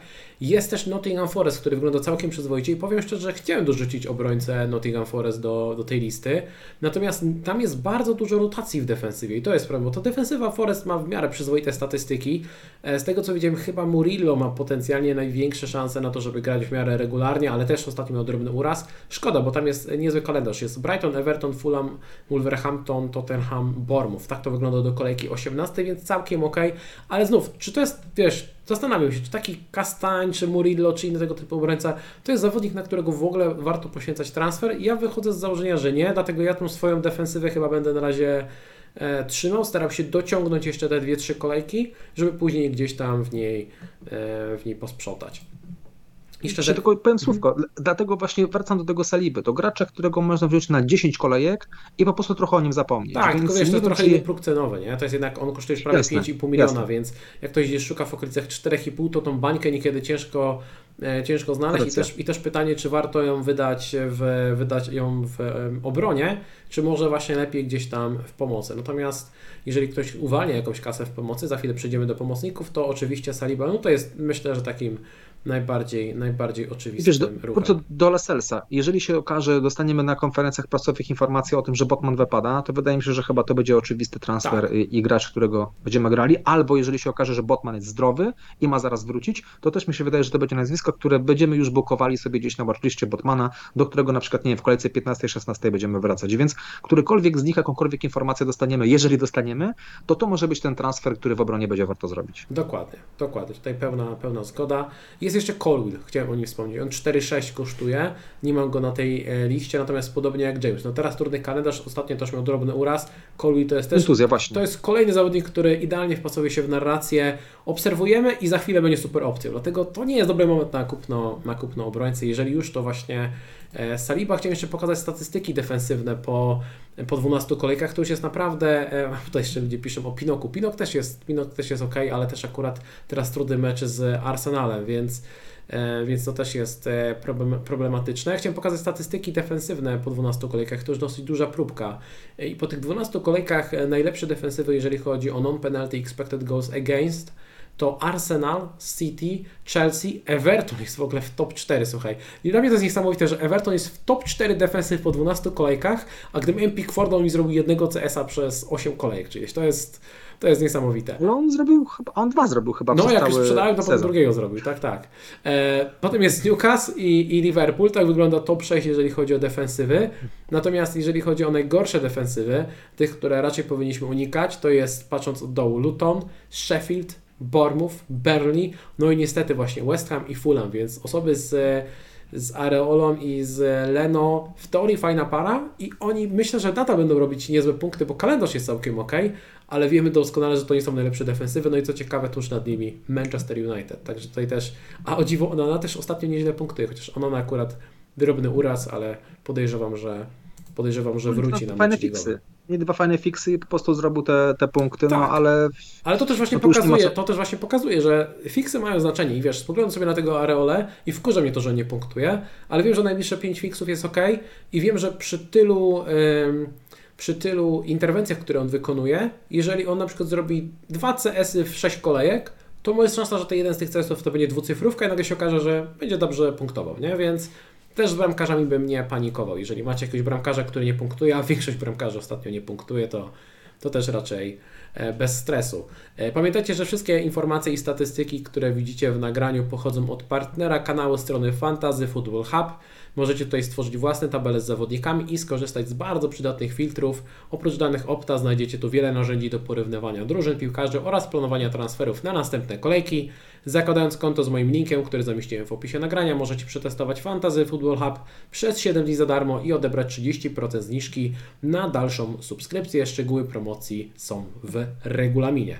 E, Możemy przejść do pomocników? Chyba możemy przejść do pomocników. myślę, że tak. Tak jest, zajmiemy się ofensywą, bo tu jest myślę dużo ciekawie i tutaj jest kilka nazwisk, które moim zdaniem zdecydowanie warto kupić. Trochę e, właśnie, właśnie też z tego względu nie bardzo podobały mi się ruchy w obronie, bo w pomocy widzę i w ataku kilka fajnych e, nazwisk. W naszej tabeli jest Salah, Son, Saka, Bruno, który świeci się na żółto, ponieważ jest o jedną żółtą kartkę od zawieszenia. Martinelli, Bowen, Sterling, Diaby, Mbemo, Doku, Kudus, Eze, Gordon, Johnson, Palmer, Adingra. Tak wygląda ta wesoła ekipa e, pomocników na, na watchliście. Zacznijmy od Salaha. Tutaj nie ma co się zastanawiać, chyba e, zgadzamy się, że Salah jest super, chyba się zgadzamy, że nie ma sensu go sadzać w meczu z City na ławce. Można się tutaj zastanowić, czy dać mu opaskę. I jak ty się na to zapatrujesz? Myślę, że są chyba co najmniej dwa nazwiska, którym prędzej dałbym opaskę. E, Na pewno bym go nie sprzedawał, na pewno bym go nie sadzał. E, Czas na sprzedaż Salaha spokojnie przyjdzie, pojedzie na Puchar Narodów Afryki i wtedy będziemy zwalniać kasę. Na razie e, nie ma sensu, żeby nam przez głowę przechodziło myśl o sprzedaży Salaha. To jest po prostu no, nieuzasadnione. Nie, nie, nie widzę powodu, dla którego mielibyśmy to robić. Tak, myślę, że jest szansa nawet, że będziemy sprzedawać Salaha przed kolejką 18. Takie jest moje przewidywanie. Zobaczymy, czy to się potwierdzi, bo wtedy będzie trudny mecz z Arsenalem i już będziemy gdzieś tam jednym okiem spoglądać na Puchar Narodów Afryki, ale no to nie jest moment, żeby go, żeby go sprzedać. To do opaski też się zgadzam, ale może w top 3 nawet opcji jest na opaskę w tej kolejce. Chociaż nie wiem, chyba, no nie, chyba nawet w top 3 bym go nie dał. Nieważne. E, idziemy dalej. Son, to jest du- dużo ciekawszy temat, bo Tutaj znów, e, można spojrzeć na to e, w dwojaki sposób. Można spojrzeć na to w ten sposób, że skoro Tottenham jest osłabiony i nie ma Madisona, no to Son teraz w ogóle zapomni jak gra się w piłkę i nie będzie nic strzelał. Mm, oczywiście trochę przesadzam, ale, ale wiadomo, że gdy nie będzie Madisona, to tych sytuacji będzie mniej. Z drugiej strony e, brak Madisona oznacza, że jeżeli cokolwiek będzie się działo pozytywnego w ofensywie Tottenhamu, to zakładamy, że raczej Son będzie w tym maczał swoje palce. I dwa, zakładamy, że jeżeli będzie rzut karny, to raczej Son do tego karnego podejdzie. Wydaje mi się, że już wcześniej by do tego karnego podszedł, ale to jest powiedzmy, brak Madisona oznacza, że ta pewność jest nieco, nieco większa. Kalendarz nadal jest całkiem ok, tak bym to ujął. E, teraz mecz z Aston Villa, e, gdzie niektórzy uważają, że to jest moment, żeby sprzedać Sona, a niektórzy myślą, żeby dać mu opaskę kapitańską. To jest dosyć zabawne. E, później mamy City, West Ham, Newcastle, Forest, Everton, więc ten kalendarz nadal jest w porządku. I moje pytanie do Ciebie, jak, co Ty myślisz o tym Sonie? Czy, czy Son jest Twoim zdaniem w takiej topce najlepszych pomocników, które możemy mieć w tym momencie, czy też można go sprzedać i trochę inaczej rozłożyć fundusze? Wydaje mi się, że mm, oba, ob, oba mm, podejścia można logicznie wytłumaczyć i oba e, będą miały sporo w sobie logiki i, i sporo sensu i można je spokojnie obronić. Natomiast mi bliżej, to jest właśnie bardzo ciekawe to, co powiedziałeś, że i sprzedaż Sona i danie mu opaski jest równie logiczne i, i, i gdzieś są osoby, które różnie na tę sytuację spoglądają. Mi jest jednak bliżej do tej opcji y, zostawienia zdecydowanie Sona, być może nawet dania mu opaski oraz y, jak miał ocenić Sona, jeżeli chodzi o pomocników, to chyba jest w top 3. Nie wiem, czy dla mnie Son obok Błemo i Salaha nie jest lepszą opcją niż Saka. E, jednak co do Saki, Mam cały czas mały znak zapytania co do, co do Saki, co do ofensywy Arsenalu i tylko dlatego na ten moment oceniam wyżej Sona od Saki. Mm, natomiast to, co powiedziałeś, y, nieposiadanie Sona i w to miejsce mamy kilka nazwisk tańszych, o których powiemy, może się okazać, że mogę to miejsce mieć Trypiera, o którym wcześniej wspominaliśmy. Może stać mnie na jeszcze jakąś inną, ciekawszą opcję mm, i gdzieś rozłożenie tych funduszy, więc to troszeczkę zależy. Natomiast nie wiem, czy to jest moment, żeby używać 2-3 transfery, robić minus 4, żeby te środki gdzieś rozdystrybuować po całym składzie, mm, więc chyba bliżej by mi było do tego, jeżeli mam Sona, to go trzymam, jeżeli nie mam Sona, to sobie czekam te dwie kolejki kolejki i zdecyduje, co zrobić, czy go kupić, co ma od kolejki 15. Więc te osoby, które mm, zaryzykowały, poznając domu Mariusza i sprzedały Sona, e, i mają w to miejsce na przykład, e, nie wiem, e, Bowena czy innych graczy, spokojnie czekają, siedzą sobie, co się wydarzy w następnych dwóch kolejkach i wtedy ewentualnie na Sona wskakują, żeby mieć już plan od kolejki 15, żeby Sona mieć. Ale tak jak ja Sona mam, ani przez chwilę przez myśl mi nie przeszła sprzedaż, więc mm, o ile y, obie grupy gdzieś mają tutaj jakieś logiczne mm, mm, argumenty, jednak mi jest bliżej do tego, że Sona trzymać. Jak patrzę na jego cyfry, które wykręca, co są lepsze cyfry od Saki, bardzo zbliżone, jeżeli chodzi o, o bramki do, do Salaha, to co powiedziałeś, plus karne, które będzie miał. Dla mnie to jest jednak opcja. Ktoś powie Manchesterem City na wyjeździe, ale mówiliśmy przed chwilą, że City traci te TCS-y. To też nie jest sytuacja, w której są gdzieś, y, nie, nie może im strzelić nawet na wyjeździe bramki, więc ja bym też się tego fiksu aż tak bardzo nie obawiał. I nawet y, y, ktoś powie, ok, ale mówiliście przed chwilą o Porro, że jednak Spurs fatalnie zagrało w obronie w tych spotkaniach. Jasne, ale jak sobie przypomnę mecz Chelsea, gdzie oni grali w, w, w dziewiątkę jak, e, i dalej atakowali, dalej chcieli strzelać bramki, to mi pokazuje, ja chcę takiego Sona z takiego składu. Niech oni przegrywają 4-2 po dwóch bramkach Sona. Więc gdzieś tak w ten sposób to widzę i, i myślę, że w tym spotkaniu teraz już kończąc ten, ten wątek, wydaje mi się, że w tym spotkaniu z Willą zobaczymy bramki i zobaczymy tutaj też, e, jeżeli to będą bramki z Pers, to, to, to Son będzie gdzieś tam maczał w tym swoje nogi. Tak, tutaj się z tym też e, zgadzam i sam też rozważam, żeby dać mu opaskę w tym, e, w tym spotkaniu. Moim zdaniem jest jedną z najlepszych opcji na kapitana w tej kolejce. Co, co ciekawe, jeżeli chodzi o oczekiwane punkty w najbliższych sześciu kolejkach, mam wyższe oczekiwane punkty od e, Salaha, mimo że jeden i drugi ma w najbliższych dwóch kolejkach wyjazd na Manchester City. Więc to nie jest tak, że ten kalendarz jednej lub drugiej ekipy jest trudniejszy. Son ma po drodze Newcastle u siebie, Salah ma Arsenal u siebie, więc można powiedzieć, że to są dosyć porównywalne kalendarze. I to pokazuje, że gdzieś tam to powiedzmy w miarę obiektywne oko, które spogląda też e, trochę na e, na, na e, kursy bookmacherów, na szansę na gola i tak dalej, szansę na karnego w każdym meczu, to nam podpowiada, że ten Son może właśnie nie być aż taką złą opcją, chociaż oczywiście może się okazać, że te statystyki ofensywne całe drużyny mocno spadną i przez to też statystyki Sona spadną i może się okazać, że za e, nie wiem, za cztery kolejki się okaże, że Son zrobił trzy blanki i jednak przetrzymanie nie było aż tak dobrym pomysłem. To też nie jest, to też mnie jakoś nie zdziwi za bardzo, natomiast tak jak mówisz, chyba nie ma co panikować, nie ma co panicznie sprzedawać, nie ma też co panicznie go e, kupować, bo nie ma ku temu powodów. Wspomniałeś tutaj już na temat Bukayo Saki. W tabeli jest też Martinelli. Ostatnio ta ofensywa Arsenalu rzeczywiście nie wygląda aż tak, aż tak dobrze. Tutaj się zgadzam, natomiast warto też zerknąć na kalendarz. Brentford, Wolverhampton, Luton, Aston Villa, Brighton.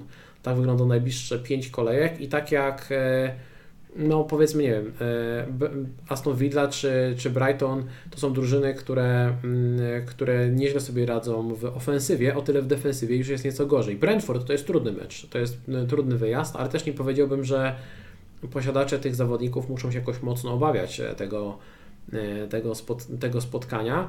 E, czy rozumiem, że tak wnioskuję z Twoich wypowiedzi, że dla Ciebie Saka nie jest po prostu w tym momencie blisko tych topowych trzech opcji, nie, jest, nie ma statusu tego must have i tak dalej, ale e, czy dla Ciebie nadal jest dobrą opcją, czy gdzieś tam byś spoglądał na to, żeby gdzieś tam w najbliższym czasie go sprzedać nawet? Znaczy mi chodziło w kontekście top 3, bo jakbym się zapytał o top 4, to już Saka skakuje. E, natomiast jednak na to czwarte miejsce na, na, na podium. E, natomiast właśnie to, co mówisz, fiksy. E, fiksy są bardzo fajne. Mówiliśmy przed chwilą o, o obronie Arsenalu, o tym, że fiksy nam się podobają, więc równie dobrze, tak, tak samo nie powiemy tutaj o ofensywie Arsenalu. Tylko właśnie chyba z tych najbliższych spotkań Najmniej podoba mi się to najbliższe spotkanie z Brentford na wyjeździe. Nie wiem, czy nie, nie lepiej dla Saki będzie w meczu z Aston Villą czy z Brighton, niż właśnie z, z drużyną e, e, Brentford. Więc e, natomiast wydaje mi się, że Saka ma dosyć wysokie posiadanie. Jeżeli ktoś go nie ma, no to też nie wiem, czy w tej kolejce koniecznie bym tego Sakę musiał brać. Nie wiem, czy to nie są ciekawsze opcje, o których powiemy i nawet tańsze, a do Saki można potem pójść, ale jednak nie odważyłbym się pójść na zasadzie, że w ogóle nie mam Saki na, na Wolverhampton, na Luton, na Villę, na Brighton, że nie potrzebuję Saki, wywalam i w ogóle robię downgrade na tej pozycji i mam dwóch graczy po tam 6 czy, czy 5 milionów. Chyba aż tak bardzo bym w to nie poszedł. Jednak wydaje mi się, że no Arsenal będzie strzelał gole, natomiast y, mam obawę, że tego będzie tak dużo. Więc trochę Saka jest na takim jest do sprawdzenia dla mnie. Bardziej się boję Osaka, tak jak mówiłem wcześniej, niż Osona, mm, więc zobaczymy, jak to będzie wyglądało, ale patrząc na kalendarz, y, jestem w miarę spokojny i nie planuję sprzedaży Saki. Wydaje mi się, że to chyba taka czwórka mocna, e, bo już mówiliśmy o tym Błemo. To jest taka mocna czwórka, której nie wiem, czy bym ruszał i, i na najbliższe 4-5 kolejek, jeszcze powiedzmy o minutach przypomnijmy, Saka jest w miarę pewny tych minut, więc tutaj biorąc to wszystko pod uwagę, raczej w tej czwórki następny czas bym nie ruszał. Zobaczymy, jak to będzie wyglądało gdzieś w okolicach kolejki 16-17, no być może gdzieś się okaże, że z tego saki trzeba będzie wyjść, ale na teraz takich wniosków jeszcze nie mam. Okej, okay, w porządku. E, chciałem jeszcze tu pytać o Bruno, e, którego e, niektórzy brali na kolejkę 12, to był mecz z Luton, to miało, miało ręce i nogi taki, taki plan, dopóki Bruno się nie wykartkował, to jest ok. Teraz ma mecz z Evertonem, Wydaje mi się, że jeżeli ktoś go ma, no to chyba nie ma powodu, żeby go sprzedawać w tym momencie. Bardziej spoglądając na czy to kalendarz e, Bruno, czy też na tego Sona, który może niektórych też nie przekonuje, to wydaje mi się, że właśnie za tydzień, kolejka 14 to może być taki moment, żeby na przykład sprzedać czy to Bruno, czy to Sona, jeżeli Was e, ci zawodnicy rozczarują i właśnie może wtedy albo przeskoczyć na Sakę, albo na kogoś tańszego. E, co myślisz tutaj o, o takim pomyśle? Pomysł jest dobry. Natomiast jeżeli chodzi o samego Bruno, fakt, że jest na zawieszeniu, e, fakt, że gra z Czyli Evertonem jedną, na jedną kartkę od zawieszenia, tak? Warto tutaj... E, e, przepraszam, tak, jedną kartkę od zawieszenia, sorry. Jakby jest, jest, jest, wisi nad nim ryzyko zawieszenia. I fakt, że gra na wyjeździe z Evertonem, tak jak mówiłeś, z drużyną, która naprawdę, jeżeli chodzi o mm, ocy defensywne, wygląda bardzo mocno. Mm, nie tam, ja sobie przypominam mecz z Liverpoolem, kiedy wyglądali w defensywie w miarę ok, tam się trochę posypało po czerwonej kartce Younga. Mm, nie wiem, czy bym ja jednak tego Bruno nie sprzedał w tej kolejce, bo jest kilka nazwisk ciekawych. Nie wiem, czy mnie nie korciło, żeby wskoczyć na przykład na Bowena, czy na kilka innych nazwisk, o których powiemy, mm, ale czy bym to robił na siłę, czy by, jeżeli na innych pozycjach gdzieś musiałbym zrobić transfer, to może to jedno spotkanie bym mu dał, ale później Newcastle, Chelsea, nie podobają mi się te mecze, nie podoba mi się to, że Manchester dalej nie może wskoczyć na to, na, na, na, na te odpowiednie gdzieś tam tory i to chyba byłoby takie nazwisko, do którego straciłbym cierpliwość już dawno. Oczywiście straciliśmy cierpliwość w go sprzedaliśmy, ale te osoby, które gdzieś przetrzymały mimo wszystko, jeżeli byłbym zadowolony z reszty składu, to bym go w tej kolejce mimo wszystko sprzedał. Nie dałbym mu tutaj e, dalej meczu z Evertonem, po prostu widzę dwa, trzy nazwiska lepsze. Tylko z tego powodu. Ale na pewno nie za hita i na pewno nie w sytuacji, kiedy miałbym na innych pozycjach jakieś pożary, Mitoma jest kontuzjowany na przykład, więc tutaj spokojnie Bruno bym sobie w tej sytuacji, gdybym e, musiał, zostawił. Okej, okay, dobra, tutaj się zgadzamy. W zasadzie masz, masz rację. Jeżeli ktoś ma, ma wolny transfer, to, to można ten rok zrobić już, już teraz. E, wspomniałeś o Bowenie, w podobnym progu cenowym jest Martinelli, także na razie tutaj bym się skupił na tej dwójce. Martinelli versus Bowen. Gdybyś szukał kogoś e, właśnie w tej cenie, to na którego z nich byś spoglądał i dlaczego na Bowena?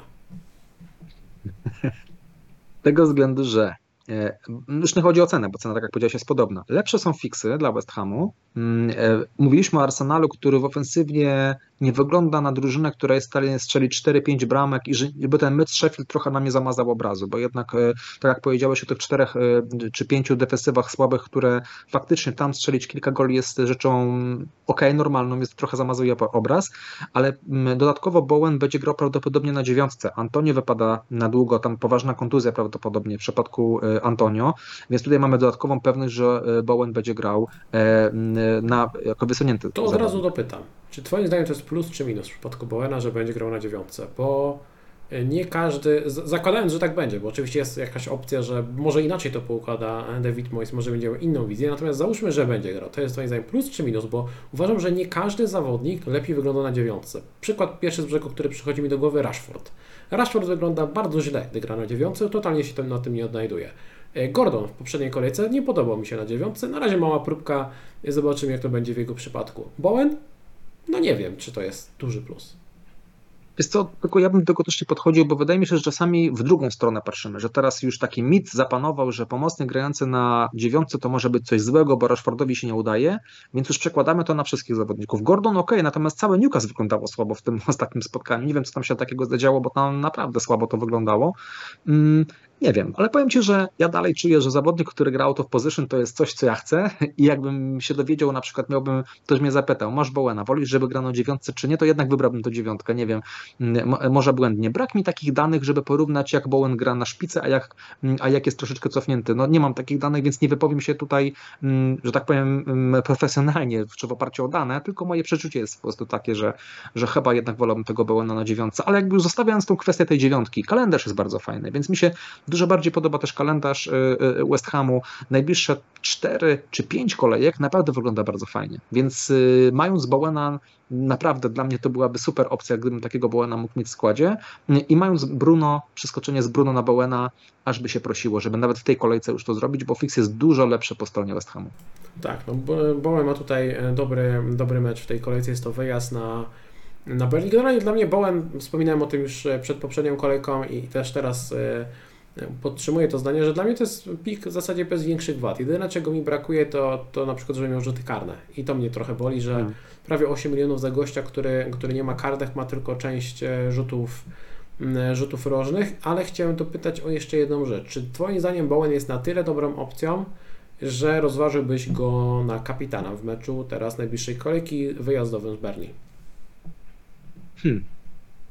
Dobre pytanie. Mm, ale wiesz co, powiem Ci, że tak moje pierwsze skojarzenie z Bowenem to jest, mm, że kończy mecz z sześcioma punktami, a nie z dwunastoma punktami. A jak na przykład sobie pomyślę o Sonie, jak sobie pomyślę o Salachu, o Halandzie, o tego typu, o Buemo, to są gracze, którzy mogą skończyć z nastoma punktami takie spotkanie. Jakoś nie wiem, mm, czuję, że Bowen jest takim graczem, który jest dosyć pewny, który będzie dawał te punkty i jest super opcją, ale w kontekście kapitana za mało u niego ten sufit jest zbyt niski, że jakby tutaj nie mogę liczyć na to, że te punkty dostanę. Takie jest moje przeczucie, więc jakoś w tej kolejce chyba bliżej mi było do Halanda na przykład, czy do Sona, niż żeby dać opaskę e, e, Bowenowi. To by była opcja gdzieś numer 4, wydaje mi się, w kontekście wyboru kapitana. Nie wiem, czy nawet wyżej Salaha bym nie miał z karnymi e, w meczu z City, które to spotkanie może być też otwarte, tam może być 2-2 w takim meczu, a jak będzie 2-2, to Salah będzie zamieszany w gole, będzie asystował przy dwóch bramkach Darwina, więc chyba, że Darwin nie wyjdzie. Więc yy, chyba opcja numer 4 na kapitana w tej kolejce. No dla mnie też. Yy bo no, jedna dwucyfrówka w tym sezonie. E, może to nie jest duża próbka, 12 kolejek. E, regularny, tak jak mówisz, ale żeby dać mu opas, niektórzy napisali o potrójnym kapitanie na Bowena. Moim zdaniem to jest e, gruba, gruba przesada. Ja nie jestem fanem dawania opaski na zawodnika, który nie ma rzutów karnych. Dla mnie te rzuty karne to jest bardzo, bardzo duży atut i trochę nie czuję dawania opaski gościowi, których tych karnych nie ma i to w zasadzie jedyny minus tego Bowena. Także wybór super. E, natomiast na opaskę chyba nie. Jeżeli tutaj jeszcze pytacie na, na czacie, co z tą kontuzją Bowena, no słuchajcie, ta kontuzja Bowena jest o tyle ciekawa, że po prostu pojawiła się informacja kilka dni e, temu, że Antonio jest poważnie kontuzjowany, no i nagle tam dzień czy dwa później się okazuje, że Bowen został wycofany z kadry reprezentacji Anglii też z powodu kontuzji. No, ja podejrzewam, że ta kontuzja Bowena polega na tym, że to Antoni jest kontuzjowany i klub nie chce ryzykować występu Bowena, zwłaszcza, że nie ma, nie ma po co zostać dłużej na tym zgrupowaniu. Także ja o tego Bowena byłbym dosyć, e, dosyć spokojny. Może pojawią się jeszcze jakieś informacje przed, e, przed weekendem, ale wydaje mi się, że Bowen, jeżeli będzie zdrowy, to jest super optym. Jeżeli nie będzie, no to oczywiście będzie trzeba poszukać e, alternatywy, ale tych alternatyw jest dużo i doraz, teraz przejdziemy do tych zawodników, którzy są tańsi, na których można spoglądać. E, jeżeli chodzi o ten e, próg cenowy między 6 a 7 milionów, tutaj w temacie kontuzji jeszcze dopowiem, że Mitoma jest kontuzjowany i wygląda na to, że to jest faktyczna kontuzja, bo dziennikarze, którzy współpracują z Brighton podali, że prawdopodobnie Mitoma nie będzie gotowy na najbliższą kolejkę.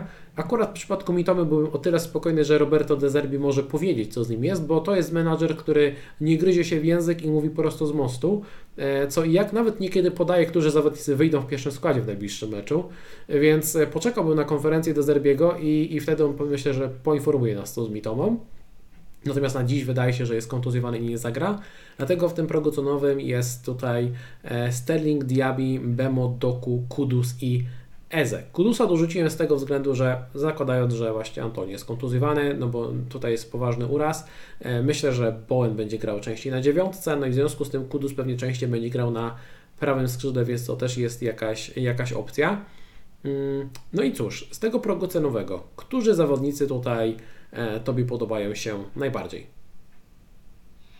No właściwie mamy chyba tutaj dwa poważne nazwiska. Mm, jak sobie na to spojrzymy, które faktycznie można rozważyć, no może zacznę od graczy, których bym nie rozważył. E, I tak patrząc od góry. Mm, Sterling, o nim też powiedziałeś, tak? Sterling. E, nie rozważyłem go zupełnie, kalendarz mi się nie podoba, ani Sterling mi się nie podoba. Ten, ten kalendarz, I... no wiesz, jakby rozumiem, Newcastle teraz, ale później Brighton i United to są łatwe defensywy. Później Everton, Sheffield, Wolverhampton, więc e, ja bym ty, tymi kolorkami aż tak się nie sugerował. Moim zdaniem Sterling jest ok, ale nawet nie jest chyba w top 3 opcji z tego progu cenowego, a co dopiero, żeby go wciskać do, do składu, gdzie tych slotów jest mało. Dokładnie, a pewnie jeszcze e, powiemy sobie o innym graczu z tego zespołu, którego byśmy rozważyli. Mm, więc tutaj Sterling dla mnie z tego powodu odpada. E, Diabiemu to jest podobny case do Kesha. Mm, jemu się kończy już kalendarz, więc jeżeli ktoś ma e, Diabiego, to spokojnie sobie go trzyma. Ten mecz z Tottenhamem może być fajnym spotkaniem dla Aston Villa, żeby w ogóle, nie dla obu drużyn, żeby postrzelać bramki. Potem jest Bormów, więc to są spoko jeszcze dwa fiksy, ale chyba z tego Diabiego bym się teraz y, mm, już powolutku wycofywał. Zobaczymy, jak to będzie wyglądało w tym spotkaniu. No, ostatnio gdzieś niby nawet przyglądają mu się bardzo dokładnie. Mm, tam była szansa na, na, na, więcej punktów, no ale niestety czegoś tam zawsze gdzieś brakuje i też nie mam pewności, jak to będzie wyglądało w przypadku jego minut mm, w tym kalendarzu, tak, o tej kolejka 14, 15, 16, bo wiemy, że te, z tymi jego minutami wyglądało różnie i tutaj może być tak, że w którymś z tych spotkań usiądzie na ławkę. Mm, więc to jest taki też mały znak zapytania i ten kalendarz, no Manchester, Arsenal, no ciężkie spotkanie, umówmy się, a tutaj jest tyle nazwisk ciekawych, wydaje mi się, że są spokojnie e, cztery e, nazwiska, o których sobie za chwilkę powiemy, które mają po prostu fiksy lepsze. Więc Diabiego, jeżeli ktoś ma sobie trzyma, jeżeli ma wolny transfer, to ja też nie widzę żadnego problemu, żeby Diabiego w tej kolejce sprzedać. Jeżeli, tak jak mówię, ktoś ma dwa transfery i ma ten luksus poszukania lepszych opcji, chociażby Bowen, o którym powiedzieliśmy, albo e, za chwilkę jeszcze powiem o, jeszcze innym nazwisku, chociażby Mbuemo.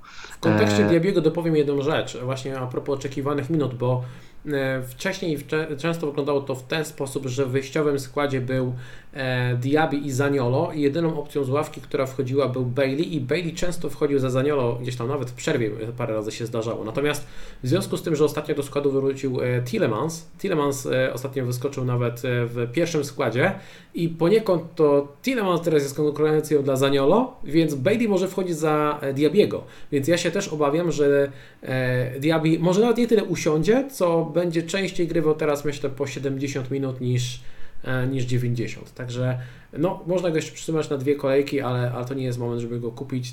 Też powoli właśnie trzeba spoglądać, żeby go sprzedać. Tym bardziej, że Bailey wygląda dobrze, jak gra. E, robi, robi wynik i w ogóle iTest bardzo fajnie w jego przypadku wygląda. Gdyby Bailey miał pewne minuty, to byśmy go tutaj spokojnie rozważyli do zakupu.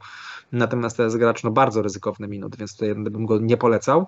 Mm, ale to przez to powoduje, że właśnie Diabiego minuty, tak jak mówisz, e, może nawet niekoniecznie, że będzie siedział, ale po prostu krócej będzie grał. Natomiast ja nie wiem, czy w kolejce którejś tam 15 czy 16 nie da mu odpocząć. To, mm, to jest też prawdopodobne. Więc mm, dwie kolejki spoko i potem raczej się chyba z tego wycofujemy.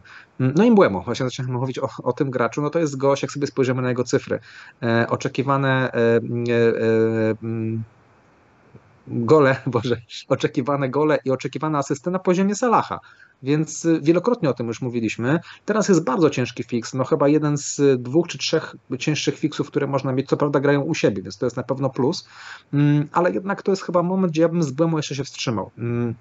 E, natomiast wiem, że są osoby, które mają mitome już wspomnianego i jeżeli planowali e, e, zakupieniem Błemo za tydzień, no to jeżeli teraz się nadarzyła okazja sprzedaży Mitome, to wydaje mi się, że wskoczenie na Mbłemo tydzień wcześniej jest e, jak najbardziej spoko pomysłem, ale jeżeli ktoś może tego Mitome posadzić albo ma inną opcję, żeby do tego, Mitome, do tego Mbłemo e, wrócić powiedzmy, e, to wydaje mi się, że ten tydzień mógłbym mu dać. Wydaje mi się, że tutaj są inne opcje w akurat tej kolejce, którą mogą zrobić ciut więcej punktów on Mbłemo, mm, ale to też nie jest tak, szkoda mi było tego transferu, czyli gdybym, tak jak mówię, i tak miał plan wzięcia Mbłemo za tydzień i mając Mitome, no to chyba do tego Mbłemo teraz już bym szybciej, szybciej wracał. Trochę zakręciłem, ale wiadomo o co chodzi. Więc... Czyli po prostu mm, zmierzasz do tego, że Bemo jest opcją praktycznie must have, ale można się wstrzymać jeszcze tydzień z tym ruchem. No, dokładnie. Dokładnie, natomiast y, z racji tego, że transfery są bardzo cenne, jeżeli ktoś te, transfery ma gdzieś wyliczone, to po prostu użyłbym ten transfer tydzień wcześniej i, i, i, w tym kontekście to, to mówiłem, że nie byłoby problemu, żeby zrobić to po prostu ciut, ciut szybciej. No i to, to co mówiliśmy, no jest tutaj w top 3 pomocników. No, jeżeli spojrzymy na te cyfry, no to to jest obok Salaha chyba opcja najbardziej oczywista. Chyba e, nawet Sona by się postawili na miejscu trzecim za, za Buemo, zważywszy na to, jak ten kalendarz wygląda. Natomiast oczywiście pamiętamy, że tam jest blank, więc tutaj mając Błemo mając Halanda, to już mamy dwóch graczy na ławce w e, kolejce blankowej, więc też pamiętajmy o tym, mm, żeby uwzględnić to w jakichś tam planach transferowych, zwłaszcza biorąc e, e, pod uwagę innych zawodników. Więc Błemo na pewno numer jeden, mm, jeżeli chodzi o ten próg cenowy. Doku ja bardzo lubię, natomiast niestety jeżeli chodzi o Doku, tutaj jest ryzyko, bardzo duże ryzyko, jeżeli chodzi o minuty, więc kompletnie bym się w niego teraz nie pakował mm, i powtórzę to, co mówiliśmy chyba na ostatnim streamie. Doku będzie bardzo fajną opcją, żeby wyczuć moment, na przykład podwójna kolejka i e, wyjdzie nam z tego, że prawdopodobnie powinien tam zagrać. Więc to jest taki idealny moment, żeby na doku sobie wskoczyć bardzo krótkoterminowo i potem z niego wyskoczyć. I tam się może wylosować kilkanaście punktów, e, jeżeli chodzi o doku, ale jako opcja teraz brania na ten kalendarz długoterminowo i potem blank, nie widzę kompletnie sensu, więc e, nie wiem, czy nie wolałbym z tym diabłem sobie po prostu zostać, niż skakiwać na, na doku. Po prostu zbyt duże ryzyko, jeżeli chodzi o tego zawodnika, pomimo całej sympatii mm, do, do tego gracza. Kudus, to już o tym trochę mówiłeś, natomiast Kudus, jak patrzę na jego liczbę, one też nie są za, za dobre i też nie wiem, czy to jest taka opcja w cenie 6,5, czy nie mamy mm, kilku innych nazwisk, które bym wolał. E, więc Kudus jedyny kalendarz za nim przemawia. Ja nie jestem do tego gracza zbytnio przekonany, więc raczej bym go do składu nie brał mm, i, i, i tutaj to by odpadło. Więc mamy tego Błemo i, i Eze. To jest ten gracz tutaj y, za 6-1, który ma i fajne cyfry, i stałe fragmenty, o których mówiłeś, i to mm, y, może mówiliśmy o tym wcześniej, natomiast jeżeli chodzi o Eze, jak ważne są te karne, ale też on ma chyba wszystkie stałe fragmenty, tak? Bo to są rzuty wolne i rzuty rożne. nie, nie, nie. E, teraz wrócił e, Olise i on przejmuje część stałych fragmentów, te, które są z prawej strony boiska. Olise dorzuca lewą nogą. E, dopóki Olise był kontuzjowany, Eze miał wszystkie stałe fragmenty, no ale ma też, ma też rzuty karne.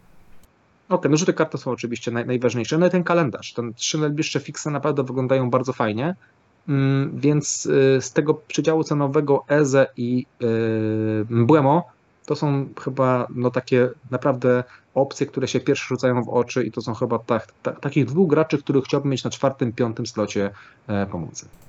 Tak, no tutaj nic dodać, nic ująć. Ja tutaj się z Tobą w 100% zgadzam, więc zapytam tak trochę pod włos. Wyobraź sobie, że możesz brać i Bowena, i Eze, to czy Twoim zdaniem jest sens dopłacać do Bowena? Hmm. Więc to jakbyś powiedział, którego z nich wolę mieć, to wolę mieć Bowena. Tak? Ale jak zadałeś, ale ci, tak, wolę mieć Bowena. Ale w sensie, Natomiast gdybyś miał wybrać zawodnika do składu nie patrząc na budżet. Tak. Okej, okay, no to tutaj, Jeżeli tu, tutaj się zgadzamy. Tutaj się zgadzamy, że mhm. Bowen jest troszeczkę lepszą opcją niż Eze, zwłaszcza patrząc na ten kalendarz w perspektywie powiedzmy E, sześciu kolejek. Natomiast należy pamiętać, że jest też milion sześćset różnicy, 1,6 miliona, prawie półtora miliona różnicy. I pytanie, czy jest sens dopłacać półtora miliona do pomocnika bezkarnych, mogąc brać gościa, który ma karne. Jeden i drugi ma dobre fix, bo jeden gra z Berlin na wyjeździe, drugi z Luton, więc no powiedzmy, że Berlin gra bardziej wesołą piłkę, a Luton pewnie będzie bardziej murować. Więc załóżmy, że Bowen ma troszeczkę lepszy fix, ale no jest to jeden z najlepszych, jakie są w sezonie. Biorąc pod uwagę najbliższych 6 kolejek, myślę, że warto dopłacić. Biorąc pod uwagę 3 najbliższe kolejki, myślę, że nie warto dopłacić.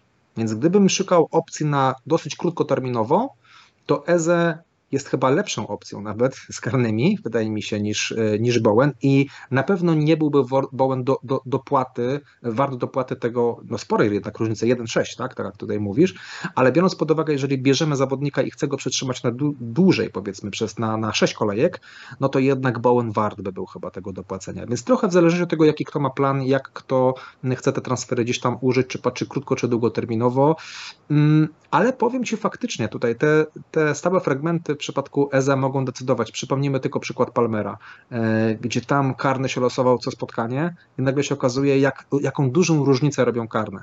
E, więc warto mieć to z tyłu głowy. Natomiast może też się okazać, że EZE żadnego karnego nie będzie miał przez najbliższe 6 spotkań. Też tak może być, prawda? Więc jakby trzeba to mieć wkalkulowane i potem nie złościć się na to, że gracz X to miał karne, a mój gracz nie miał karnych. Tak może niestety być, więc trzeba to brać y, gdzieś tam pod uwagę. Więc bardzo ciekawe pytanie, które zadałeś. Nieoczywiste. Krótkoterminowo wolałbym Eze, długoterminowo wolałbym Bowen. I no, wolałbym a, propos te, a propos tych karnych, to najlepszym przykładem jest Tottenham, który gra bardzo ofensywną piłkę od porządku sezonu. 12 kolejek, nadal nie było karnego i nie wiem, kto je wykonuje. Także można, można po prostu nie trafić, a można trafić z Gordonem, który robi 4 karne w 5 kolejek i, i tyle. I właśnie przejdziemy sobie do tego. Pro, pro, Palmerem. E, Palmerem, przepraszam, bo chciałem powiedzieć, że przechodzimy do tego e, niższego progu cenowego właśnie, w, który je, w którym jest Palmer. E, wśród tych pomocników do 6 milionów mam Gordona, Johnsona, Palmera i Adingre. No i chciałbym, żebyś tutaj też wskazał na to, którzy z tych pomocników do 6 milionów Twoim zdaniem się wyróżniają. Od razu odrzuciłbym Johnsona na dzień dobry, patrząc nawet na ten kalendarz, który mi się nie podoba i z racji tego, że inne opcje czekaj, czekaj, czekaj. tańsze są... Ty przed chwilą nie powiedziałeś, że rozważasz Sona na kapitana? Mm, Okej, okay, ale jeżeli miałbym kogoś kupić na najbliższe, patrzę, cztery kolejki, Szkoda mi było patrzeć tylko przez pryzmat jednego, jednej kolejki, czy Johnson ma fajny fix w tej kolejce, bo powiedzmy w tej cenie, nie wiem, no akurat z tych czterech opcji akurat faktycznie naj, najlepszy fix ma Johnson, to, to racja, ale nie, nie, to ja nie układam free hita, prawda, tylko robię transfer. Gdybym miał robić transfer, szkoda mi było Johnsona, patrząc na to, że potem ma City, ma, ma Newcastle, raczej zdecydowanie wolałbym na przykład Palmera, który ma karne i który ma dużo lepsze fiksy. Okay, ale powiedz mniej. mi, odrzucasz tego Johnsona tylko z uwagi na na ten kalendarz, bo no, ten kalendarz taki, taki zły moim zdaniem aż, aż nie jest. Generalnie co sądzisz o tej opcji? Bo wiemy, że Richarlison wypadł, możliwe, że nawet gdzieś tam w okolicy miesiąca, nie wiemy kiedy dokładnie wróci, mówiłeś o minimum 4 tygodniach, czy tam 6 tygodniach nawet, w momencie gdy była operacja, więc zostały jeszcze z 4 tygodnie pewnie.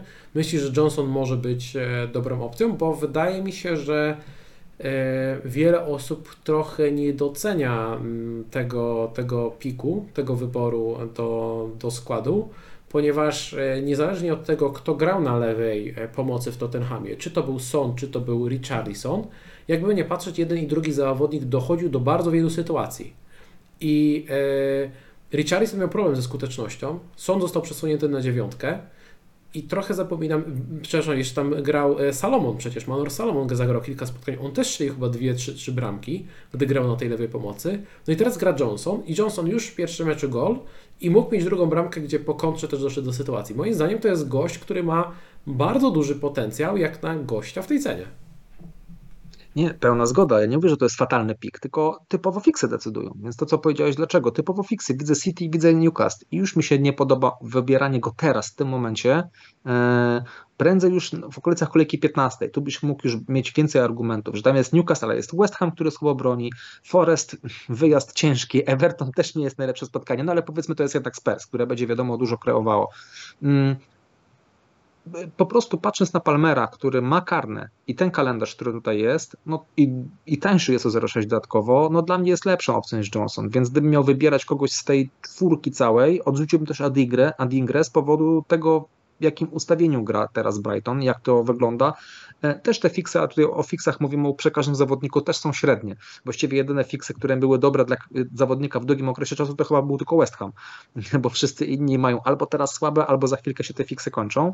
No w przypadku Adingry też to wygląda różnie, tak troszeczkę w kratkę. Ofensywnie powiedzmy jest Forest na wyjeździe ciężkie spotkanie i Chelsea na wyjeździe ciężkie. Potem jest Brentford u siebie, Berlin spoko, Arsenal wyjazd, Crystal Palace wyjazd. Nie podobają mi się te fiksy zbytnio, nie podoba mi się to, jak jest ustawiona Adingra, więc raczej nie, wrócę do tego Palmera, właśnie z karnymi.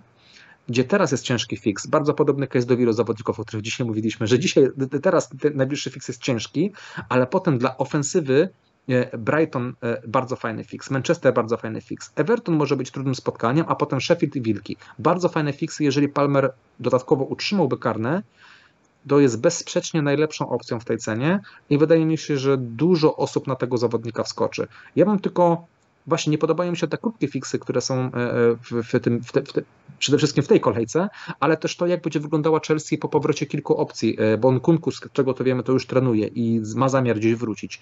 Nie wiemy, czy karnych Kunku wtedy nie przejmie. Będą chcieli, żeby ich napastnik, ja wiem, że Palmer jest skuteczny, ale jednak wiesz, wraca ci gość, któremu chcesz szybko zbudować pewność siebie, więc takimi karnymi możesz mu taką pewność siebie zbudować. Nie wiem, czy Kunku tych karnych nie przejmie mm, i jak będą też wyglądały minuty Palmera, chociaż chyba bym spokojny o minuty. Gość wygląda na tyle dobrze, że raczej chyba nie jest do posadzenia na, na, na ławce, ale wolałbym tutaj poczekać i te fiksy idealnie wyglądają od kolejki tak 15, 16, wtedy wyglądają bardzo fajnie i wydaje mi się, że ten Palmer w tej cenie, nawet jak będzie kosztował 5,5, no będzie, będzie opcją nie do odrzucenia, a jak będzie miał karne, to na pewno nie będzie opcją do odrzucenia. Ja bym powiedział, że nawet już e, za tydzień Palmer ma bardzo dobre fiksy. Powiem więcej, gdybym teraz potrzebował kogoś taniego, to bym się zastanowił. Jeżeli by mnie nie było stać na Eze, to chyba bym kliknął Palmera, mówiąc szczerze. E, wydaje mi się, że jest lepszą opcją niż Gordon, a jest do tego tańszy. E, jest lepszą opcją niż Johnson i jest lepszą opcją niż Adingra. Także dla mnie to jest opcja numer jeden w tym progu cenowym. I fakt, moim zdaniem tak. Po pierwsze, powrót Kunku oznacza, że będą rotacje w ofensywie po drugie jest grudzień i to też oznacza, że będą rotacje w ofensywie i to nie jest tak, że Palmer nagle stał się Leo Messim, który swoją lewą nogą decyduje o losach e, spotkania e, i, i tak dalej i będzie musiał grać tydzień w tydzień, bo moim zdaniem no, to jest troszkę przesada. Ok, zaliczył jakąś tam jedną, drugą asystę. Wygląda super, wygląda rewelacyjnie. Nie mam absolutnie żadnych wątpliwości co do tego, że on będzie grał. Natomiast w jakimś stopniu jego minuty będą ograniczane, tak jak i każdego innego zawodnika, bo jeżeli tam mamy e, w pomocy Kajsedo, jest, e, który, ok, Kajsedo akurat może wygląda, ale nie wygląda źle, powiedzmy jest Kajsedo, jest Enzo, który troszkę rozczarowuje, ale to jednak klasowy zawodnik, jest Gallagher, który ostatnio chyba jest jednym z najlepszych zawodników na boisku, e, mamy, mamy Palmera, mamy Sterlinga, Mudryk, mamy Mudryka, który jest z ławki, mamy Nkunku, który wraca, jest Jackson, który ostatnio się przełamał, jest Broja, który wchodzi z ławki i w decydującym momencie robi Cardego z Manchesterem City, to wymieniłem w tym momencie co, dziewięciu zawodników ofensywnych, pewnie jeszcze o kimś zapomniałem, bo jeszcze jest jakiś tam Medweke, jest Chukwuemeka, nie wiem kiedy on wróci i tak dalej, i tak dalej. Jest mnóstwo świetnych zawodników w Chelsea i nie ma szans, że każdy będzie grał po 90 minut, także moim zdaniem po pierwsze jest ryzyko, że Palmer Czasem będzie grywał po tych minut 70 na przykład. Może nawet w jakimś meczu wejdzie z ławki. Nie wiem, strzelam. Mecz z Sheffield u siebie. Może uznam Pochettino, że dobra, słuchaj Cole, świetna robota, żeby tutaj nie przeklinać. E, świetna robota, e, świetnie się spisałeś, ale potrzebujesz resta, siadasz. E, może być tak, że straci karne, tak jak mówisz, może się okazać, że Nkunku dostanie, ale chcę podkreślić, że nawet jeżeli po pierwsze Palmer będzie w jakimś stopniu rotował, a po drugie straci karne, to i tak może być świetną opcją w tej cenie, bo on ma statystyki, e, zwrot ofensywny średnio na, na, co, co drugi mecz, e, patrząc na statystyki oczekiwane, bo ma non-penalty expected goals 0,23, e, expected assist 0,27, czyli mamy pół zwrotu średnio oczekiwanego na 90 minut.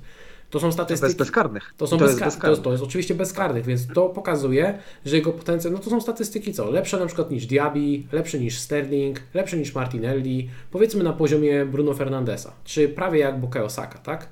Nawet, nawet lepsze, no powiedzmy, podobne jak Bukayo Saka, więc to pokazuje, że jego potencjał jest naprawdę duży, więc nawet jeżeli on raz na jakiś czas usiądzie i nawet jeżeli straci karne, to i tak za 5-2, czy nawet za 5,5, jak będzie tylko kosztował, będzie świetną opcją, dlatego yy, dla mnie, szczerze, jeżeli kogoś nie stać na EZE, jeżeli kogoś, na Bemo to na bank trzeba brać do pomocy, to w ogóle bez dwóch zdań, ale jeżeli kogoś nie stać na EZE, to moim zdaniem Palmer jest ok, i tak zupełnie serio chyba na żadnego innego zawodnika bym nie spoglądał. Gordon jeszcze jest w porządku. Gordon na mnie jest ok, e, ale nie wiem, czy nie wolałbym sobie przyciąć to 0,6 i zejść już na tego e, Palmera, nawet jeżeli e, trzeba go wystawić na mecz wyjazdowy z Newcastle w tej kolejce. Optymalnie byłoby poczekać, bo jak gra ktoś z Newcastle, to zawsze trochę obawiam się o, o stan zdrowia zawodników, ale wydaje mi się, że jest nadal, już teraz jest super opcja Gordona właśnie te cztery najbliższe fliksy nie są proste, bo te dwa e, najbliższych, najbliższych dwóch można powiedzieć, mówiliśmy o CS-ach, że są możliwe do zrobienia, ale to są takie spotkania, które Newcastle będzie chciało wygrać, nie wiem, 1-0. E, tak te spotkania jakoś widzę z Chelsea, z Manchesterem u siebie, że to będą spotkania mm, które niekoniecznie będą obfitowały w to, że Newcastle strzeli 4 czy 5 bramek tym zespołom, zwłaszcza Chelsea. Chelsea bardzo dobrze broni. Manchesterowi już prędzej. Potem jest wyjazd na Everton, ciężkie spotkanie, no i wyjazd na Tottenham okaże się, tak, na ile tych ci gracze kontuzjowani wrócą, ale to jest krótki okres czasu, bo to patrzymy, że to są za cztery kolejki, ale to będzie raptem gdzieś za dwa tygodnie podejrzewam, więc to jest e, bardzo, bardzo szybko. Więc Gordona te krótkie fiksy wyglądają tak sobie, a u Palmera i liczby wyglądają lepiej i póki co makarne, to co powiedziałeś, więc dlatego też Palmera bym wyżej stawiał. Obstawiam, że około kolejki 17 nasza pomoc będzie wyglądała Salah, Saka, Son, e, Buemo i Palmer. Tak będzie większość pomoc, e, pomocy wyglądała. Natomiast pytanie, jak do tego dojdziemy, jakimi transferami, jakim planem, kto kiedy na jakiego zawodnika chce skoczyć, a oczywiście po drodze 100 rzeczy się jeszcze wywali i pojawią się kontuzje, więc to też zobaczymy, czy nam tak uda się te transfery porobić. Zauważ, że wymieniłeś wszystkich zawodników, którzy mają rzuty karne. I dla mnie to też jest niezwykle istotne, bo jeżeli mamy 15-20 dobrych e, zawodników do wyborów pomocy, a tylko 5 slotów, to dla mnie kluczowe jest to, żeby mieć jak najwięcej zawodników, którzy mają rzuty karne. Bo jeżeli e, średnio w Premier League jest 25% e, szans na to, że będzie rzut karny w meczu, czyli na, w przypadku naszego zawodnika, bo gra tylko w jednej drużynie, to jest 12,5%, że, że dostanie rzut karny. Skuteczność karnych między 78 a 80%, czyli mamy 10% na to, że nasz zawodnik strzeli karnego w kolejce. I oczywiście fiksy się zmieniają i tak dalej, i tak dalej, ale jak jeżeli macie pięciu pomocników z karnymi i do tego Halanda z karnymi, no to nagle się okazuje, że no nie wiem, gdzieś tam średnio co drugim kolejkę macie gościa, który strzela dodatkowego gola z karnego i to jest zasadnicza różnica, jeżeli chodzi o, o to, jakie punkty można robić e, w takim, e, takim składem. Czy coś jeszcze chcemy dodać tutaj do, do pomocników? Wydaje mi się, że chyba wszystko, wszystko to, jeszcze, to jeszcze tylko zerkniemy na tabelę, jeżeli chodzi o non-penalty expected goals e, e, w, po 12 kolejkach, jeżeli chodzi o statystyki e, drużynowe. Najlepszą ofensywą jest Liverpool, później jest Aston Villa, to też zwracam uwagę, że Aston Villa jest przed City po 12 kolejkach, to jest naprawdę spore osiągnięcie. Później jest Newcastle, Brentford jest w top 5, następnie Chelsea. Jeżeli chodzi o najgorsze ofensywy, e, Sheffield, Burnley, Luton, Fulham, Forest, e, Palace. Tak wyglądają najgorsze, najgorsze ofensywy, z tym, że tak naprawdę Sheffield i Burnley to jest trochę w e, no może, może nie tylko oni, ale no generalnie Sheffield. Sheffield jest trochę w osobnej lidze, jeżeli chodzi o ofensywę, a to jest istotne, bo za chwilę będziemy porozmawiać rozmawiać o wspaniałym napastniku, jakim jest Archer. Natomiast patrząc całościowo na tę, na tą tabelę, mamy e, Halanda, Watkinsa, Darwina, Isaka, Alvareza, e, Jacksona, Solankę, Awoniego, Wisse, Calvert-Lewina, Eduarda i Archera. Tak wygląda nasza lista napastników, których tutaj, którzy są tutaj na watchliście. Haaland. Haaland i mecz u siebie z Liverpoolem. Czy to jest łatwa opaska i nie powinniśmy kombinować, czy niekoniecznie? No swoją drogą jeszcze dodam, że Haaland oczywiście też bardzo poważna kontuzja kostki. E, w pierwszym meczu e, z Wyspami Owczymi 45 minut e, z ławki i drugi mecz już o nic Norwegów, także został odesłany do, do City, natomiast wszystko, wszystkie doniesienia wskazują, że Haaland będzie gotowy na mecz z Liverpoolem, także nie martwcie się o, o to, że się świeci na, świeci się na żółto i raczej nie doszukiwałbym się teorii typu no w Borussii Dortmund często miał problemy z kostką, więc teraz pewnie znowu ma i zacznie się rotowanie. Hmm, chyba nie. No nie, no wiadomo, tutaj możemy być raczej spokojni o jego zdrowie. E, natomiast w kontekście opaski, no to jest, to jest bardzo dobre pytanie, bo mm, mówiliśmy wielokrotnie, że Liverpool z, tą, z tym bronieniem to nie jest jakimś tam monolitem, więc to jest chyba jedna właśnie z dwóch najlepszych opasek w tej kolejce, bo mówiliśmy o Sonie, który jest super opcją mm, i Haaland też jest super opcją, więc to będzie właśnie to pytanie, komu bardziej zaufamy mm, z tych nazwisk i pewnie jak będziemy omawiali nasze składy, to jeszcze powiemy tam parę słów. No też Haaland Makarne, też wiadomo City jest drużyną ofensywną, super opcja, no tyle, tyle można powiedzieć. Mm, wybór jest bardzo bliski między Halandem a, a Jasonem. No każdy gdzieś sobie sam odpowie, która z tych opcji jest, jest lepsza, jest ciekawsza. Tak, to mi aktualnie jest bliżej, szczerze mówiąc, do, do Halanda.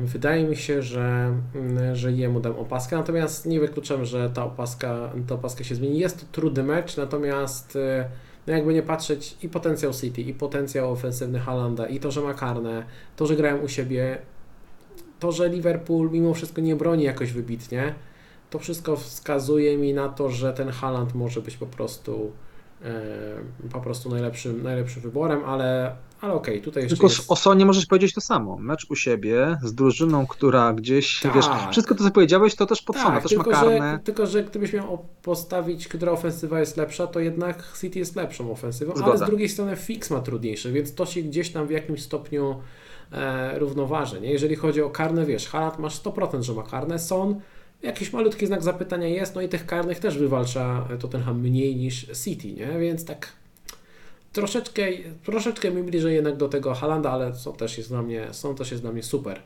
E, dobrze, E, jeżeli chodzi o kolejny próg e, cenowy napastników, jest tutaj Watkins, Darwin, Darwin Isak, który póki co jest kontuzjowany, natomiast jest duża szansa, że wróci do gry już od kolejki 13. Jest to o tyle istotne, że Wilson wypada na około 6 tygodni, także jest duża szansa, że Isak, gdy wróci, będzie miał nieco pewniejsze minuty niż wcześniej. Natomiast wiadomo, jest po kontuzji, nie zakładam, że będzie grał nagle tydzień w tydzień po 90 minut. Mm, Oprócz tego jest też Alvarez, no i na razie zostajemy przy tym właśnie progu cenowym do 7 milionów. Ta czwórka, jak byś tutaj ich uszeregował? Jakie są argumenty na plus i minus każdego z tych zawodników? Na najbliższe kolejki, na kilka, cztery najbliższe kolejki, to tak ciężko e, wybrać taką opcję pewną, którą bym w 100% powiedział, że jest na pewno najlepsza. Mm, Najbliżej byłoby mi do Watkinsa. Mm, Z tego względu, że mm, wiadomo, że ma, jest pewny minut. E, Z tych wszystkich graczy tutaj możemy chyba z tej całej, całej czwórki, o której powiedziałeś, możemy być e, prawie przekonani, że w tych czterech najbliższych spotkaniach zagra po 90 minut. Mm, Więc to jest chyba taki podstawowy argument, który by mi jednak e, pokierował w stronę Watkinsa. Mm, Później też ten kalendarz, pamiętajmy się, fajnie zmienia dla Aston Villa i zastanawiam się, czy teraz sprzedawanie Watkinsa, mówiliśmy o tym, że można sprzedać Kesha, można sprzedać Diebiego, czy ja chcę też wychodzić z Watkinsa i pozbywać się w ogóle graczy Aston Villa i mm, na ten moment powiem nie. E, Ja bym tego Watkinsa, ci, którzy go mają, ja bym trzymał i poczekał sobie. Może się okazać, że Watkins w kolejce 18 będzie najlepszą opcją na opaskę. Mm, Więc ja bym z tym Watkinsem nic nie robił. Nie ruszałbym tego Watkinsa i poczekał sobie e, dłużej. Niekoniecznie musi mieć potrojoną Aston Villa, ale tego jednego gracza bym zostawił. E, Bo jak sobie spojrzymy na te pozostałe trzy nazwiska, o których mówiłeś, o Isaku już powiedziałeś, ryzyko po prostu, że ryzyko minuta, jeszcze za chwilkę wchodzimy w bardzo mm, napięty e, harmonogram spotkań, więc tutaj Isak jest bardzo du dużym ryzykiem. E, Darwin po powrocie z kadry, tu już pewnie e, dużo razy o tym mówiliśmy, ale Darwin po powrocie z kadry z reguły nie gra, więc też jest ryzyko, że City nie zagra, a dwa nawet gdyby miał zagrać, to jest bardzo ciężki fix, więc pytanie, czy teraz Darwina jest się e, sens pakować. No Alvarez też ma ciężki fix, tak? Przed chwilą mówiliśmy o tym, że nawet Halandowi nie wiemy, czy zaufamy z opaską, więc mm, i też nie wiem, jak Alvareza minuty będą wyglądały w kolejce 14-15, kiedy te spotkania są blisko siebie, więc mm, jak miał uszeregować, to chyba Watkins na pierwszym miejscu. Na drugim miałbym problem, bo Darwin czy Alvarez to jest ta kwestia, czy bardziej patrzymy na mm, kwestię minut, czy bardziej kwestię jakiegoś potencjału w ofensywie, bo Darwin wiemy, że no może te punkty grube zrobić. Chyba gdybym miał wybierać, wolę Alvareza. Jednak te bezpieczeństwo minut troszeczkę większe niż w przypadku Darwina by mnie skłaniało, że na drugim miejscu postawiłbym na Alvareza, na trzecim na Darwina, a Wysaka mi się w ogóle nie, nie pakował na teraz. Ja bym chyba miał wyżej Darwina jednak niż Alvareza. Generalnie, generalnie zgoda z tym, co mówisz, aczkolwiek Isak jest do obserwacji. Isak jest po prostu do obserwacji. E, Zobaczymy, jak będzie z tymi jego minutami i, i tak dalej, więc tutaj w tym momencie to nie jest, nie jest dobry moment, żeby się w niego, w niego pchać. E, Jeżeli chodzi o. Watkins, tutaj też pełna zgoda, że jest najlepszą op- opcją, aczkolwiek dla mnie to też nie jest tak, że Watkins jest must have, bo jednak ten kalendarz jest taki, jest taki w kratkę, więc e, można sobie poradzić bez Watkinsa. No i, i co? I zostaje właśnie ta decyzja tak naprawdę Darwin versus Alvarez i jak ktoś na przykład chce grać bez Watkinsa, chce pójść w kogoś tańszego i są osoby, które da, grają z Darwinem, ja to rozumiem. Obawiałbym się właśnie o to, że może w meczu z City usiąść, e, usiąść na ławce i że może na przykład, nie wiem, z Sheffield na przykład usiądzie czy coś, ale, ale wiesz, patrzę w całościowo na ten kalendarz i na przykład zastanowiłbym się, czy nie posadzić tej kolejce Darwina na ławce, zagrać na przykład Archerem, albo, albo, albo nawet zagrać i tak już tym Darwinem i liczyć na to, że na przykład w czterech meczach, nie wiem, dwa razy wyjdzie w pierwszym składzie, raz wyjdzie z ławki, i, i uzbiera wystarczająco minut, żeby tutaj nastrzelać odpowiednią liczbę goli. To, może, to się może udać. Także Darwin, Darwin, jest, Darwin jest chyba, chyba mimo wszystko wyżej niż Alvarez, ale to jest bardzo, bardzo. No, ale zobacz, jakie to jest ciekawe. Mówimy o Alvarezie jako o, przepraszam, o Darwinie jako takiej super opcji, która ma sufit ogromny, jeżeli chodzi o o bramki, że wykręca liczby, a zobacz, porównaj oczekiwane gole Darwina z Watkinsem. To nie jest przepaść. Nie. To nie jest tak, że to nie jest tak, że Darwin jest jakąś, wiesz, opcją, że tam możesz nagle trafić hat w jakimś spotkaniu. Oczywiście, że to się może wylosować. Natomiast to nie jest tak, że Watkins jest daleko za nim. To jest naprawdę niewielka różnica, e, a jak sobie do tego dołożymy pewnie, pewne minuty Watkinsa, to ja się zastanawiam, czy to jest warte transferu, czy ja bym się chciał to, w, to, w to pakować i, i taką, wiesz, frustrację przechodzić, że patrzę, o, Darwin na ławce, a Watkins pewne 90 minut będzie mi tutaj grał z każdym przeciwnikiem, więc Wiesz, ja tutaj, dlatego ten Watkins mi się podoba, bo te cyfry wcale nie są takie złe. Jak sobie tak, popatrzymy, tak, że wiesz, można było. Chodzi, chodzi tylko o to, że on jest stosunkowo drogi i patrząc na kalendarz na najbliższe 5 kolejek, no nie bym się zastanowił, czy, czy wiesz, teraz układając dziką kartę, czy brałbym tego Watkinsa. Gdyby Watkins miał karne, to bym się nie zastanawiał, bym go brał. Natomiast nie ma karnych. I zastanawiam się, czy nie mogę tutaj przyciąć kasy, na przykład właśnie na, zejść na Darwina, uwolnić dodatkowy milion. Ten milion może dużo Ci dać, a patrząc na najbliższe 5 kolejek, wydaje mi się, że Darwin może zrobić podobne punkty jak Watkins. No okej, okay. no tutaj zależy kto jak podchodzi do kwestii tego, jak e, przyjmie ewentualną ławkę Darwina, co nie można czego wykluczyć. Jeżeli ktoś bierze to pod uwagę, tak jak mówiliśmy o Cymikasie, okay, raz usiądzie, raz nie usiądzie, liczę na, na grube punkty i jestem w stanie to przełknąć, że tak powiem, nie będę się denerwował, że takie coś się wydarzy.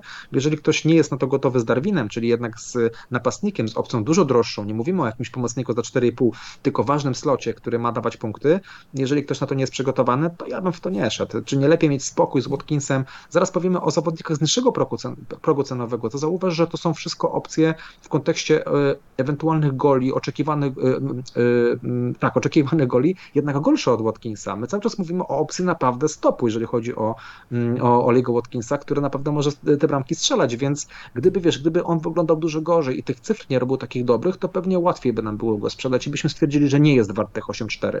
Natomiast dla mnie, jak patrzę na te cyfry, patrzę na to, że ma pewne minuty, no to to powoduje, że tutaj jakby nie jest mi blisko do tego, żeby go lekką ręką oddać, mając, przypomnę z, z tyłu głowy, że w kolejce 18 będę chciał mu dać opaskę, a pytanie, czy teraz go sprzedawać i w 18 odkupować, czy to jest e, warte dwóch transferów. I to spowoduje, że ja bym tego Watkinsa chyba tutaj, no, jednak nie chciał ruszać. No, myślę, że też, też ja też nie, raczej nie myślę o tym, żeby go sprzedać. Bardziej myślę o tym, że gdybym układał kartę, to bym rozważył, czy by go okay. wtedy nie podmienić, bo wtedy to ma trochę więcej sensu. Nie? Robienie transferu Jasne. w jedną i w drugą stronę rzeczywiście to jest e, kiepski pomysł. Natomiast jeżeli chodzi o zawodników e, tańszych i jeżeli ktoś chce przyciąć kasę, to można zejść niżej z kasą niż e, Darwin. Można przejść na ten próg do 7 milionów. Tutaj mamy Jacksona, Solanki i Awoni. Jackson Statystyki są mocno wywindowane przez ten mecz z Tottenhamem, więc spoglądałbym na nie z lekkim przymrużeniem oka. No i właśnie, zaraz wraca Kunku i Wiem, że niektórzy trochę chyba życzeniowo liczą na to, że Nkunku wskoczy za Jacksona i będzie grał na dziewiątce, natomiast ja się obawiam, że Jackson i tak będzie grał, bo w okresie przygotowawczym też często to tak wyglądało, że Nkunku grał tak naprawdę za Jacksonem i ta współpraca się świetnie układała między tą, tą dwójką, także zobaczymy. W każdym razie w Jacksona póki co mi się nie pchał i to z uwagi na kalendarz i te powiedzmy niepewne minuty, gdy wróci Nkunku. Natomiast Solanki i Awoni to są moim zdaniem dwa bardzo ciekawe wybory do składu, jeżeli ktoś szuka budżetowego e, napastnika. Co ty o nich sądzisz? Co, no, mm, to są ciekawe wybory i ten kalendarz mi się zwłaszcza podoba i w przypadku Solanki i Oniego. I tak jak powiedziałeś e, o transferach, tylko no powiem, no na pewno szkoda mi było transfer, żeby tego Watkinsa wywalać na któregoś z nich, ale układając kartę, nie wiem, czy bym nie zaryzykował właśnie z takim Solanki czy Załoniem, patrząc na kalendarz, z ewentualnym planem powrotu do Watkinsa później. Więc to jest na pewno coś ciekawego. Gdyby to była cena jeszcze podobna, to, to bym się mocno zastanowił, bo jednak jak spojrzymy sobie na ich e, e, oczekiwane gole, no to jednak tutaj lepszy jest Watkins od, od nich, ale mówimy o różnicy prawie dwóch milionów, nie nawet nie jednego, tylko dwóch, to jest bardzo dużo. To jest na przykład Solanki plus Trippier versus jakiś Watkins plus jakaś tam opcja za powiedzmy 4, 4-8 e, powiedzmy, nie? Tak szybko licząc, trzeba byłoby to dokładnie sprawdzić, więc to jest różnica, to jest spora różnica i powiem nawet, że chyba taki Trippier plus Solanki zrobiłby więcej punktów w tych czterech kolejkach niż Watkins plus jakaś opcja, właśnie jakiś Guay na przykład. Mm, I to na pewno byłaby lepsza opcja, ale no nie układamy freehita co kolejkę, nie gramy dzikiej karty co kolejkę, więc branie teraz Solanki tylko na krótki okres czasu, czy, czy Aoniego, nie wiem czy Aoni ma karny, bo Solanki chyba ma karne, tak? Więc jest Aoni ciekawą właśnie opcją. nie ma, Morgan Gibbs White wykonuje mhm. karne z Forest, dlatego dla mnie Solanki jest opcją lepszą i czy widzisz w ogóle jakieś wady Solanki? Ja serio, ja nie widzę wad tego wyboru. W sensie, gdyby ja widzę jedną wadę. Gdyby ktoś miał, miał teraz zapytać, potrzebuje napastnika, chce kupić napastnika, to ja proponuję Solanki i nie widzę wad. Znaczy, wada jest jedna, to jest Bormów. Mm, ale patrząc na ten fix w tej kolejce, no to chyba chyba jeszcze mecz u siebie z Sheffield byłby lepszym fixem, ale jeżeli chodzi o przeciwnika, to jest idealny moment, żeby na Salanki sobie wskoczyć e, i gdzieś Salanki strzelając bramkę plus trzy jakieś bonusy może skończyć z fajną liczbą punktów, mm, a tutaj tak jak mówimy, nawet co do Halanda w tej kolejce nie jesteśmy pewni, więc e, Salanki i opaska na przykład to może być coś, e, co się może gdzieś komuś opłacić. To Natomiast... to już było naprawdę grubo, powiem Ci. Jeżeli ktoś, jeżeli ktoś da opaskę na, na, na Solanki w tej kolejce, to trzymam kciuki, żeby dał naprawdę grube punkty. Ale ja nie jestem, ja nie jestem tego przekonany. Układanie dziką kartę, tak jak powiedziałeś, spoko, ale na transfer raczej bym tego nie zrobił. Widzę tu jakiś potencjał. Nie, nie sądzę, że to jest taki transfer, jak mówiliśmy o Morisie na przykład jakiś czas temu. To nie jest ten typ y, zwario, zwariowanego transferu, bo ten transfer ma sens, ale jednak szkoda mi było tych ruchów, bo gdyby Watkins faktycznie na przykład potem miał jakiegoś blanka w kolejce 17, to wydaje mi się, że tutaj byśmy bardzo poważnie rozważali taki, taki ruch, ale z racji tego, że nie, nie tyle nie ma blanka, ma fix, w którym będziemy dawali mu opaskę, no powtarzamy to cały czas, ale jakby to jest głównym powodem, dla którego ja no, nie widziałbym sensu takiego, takiego klikania, ale tak jak mówiliśmy też, jeżeli ktoś potrzebuje kasy, nie wiem, nie ma jak nam Błemo wskoczyć, ktoś może ma Dingrę, Trippiera, i na przykład nie wie, jak wskoczyć na Błemo, bo ma zblokowaną kasę, to powiedzmy taki Watkins na Solanki, żeby mógł wziąć Błemo, bardzo mądry ruch. Więc wszystko zależy od tego, od tego składu, czy ja faktycznie muszę uwolnić pieniądze, bo gdybym nie musiał uwalniać kasy, no to, to transfer chyba dla mnie taki z tych gatunków, z takich ryzyko, które nie wiem po co miałbym podejmować.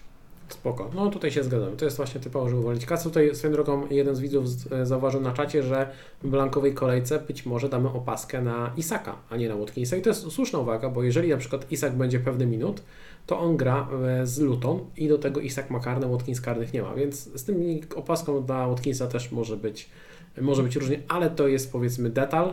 E, ale poczekaj, Watkins grał u siebie z Sheffield, to jest dużo lepszy fix niż wjazd na Luton. Bądźmy tutaj szczerzy i, i też nie jesteśmy pewni co do minut Isaka. Nie mówię, nie mówię że to jest fatalne Dobra, dobór, co, ale myślę, ja że nie ma jednak... sensu o tym rozmawiać, bo za 6 tygodni może się Jasne. okazać, że Sheffield Jasne. to jest najlepsza defensywa ligi, bo zrobili jednego CS-a, a Luton jest najgorszy, bo stracili 7 goli, nie?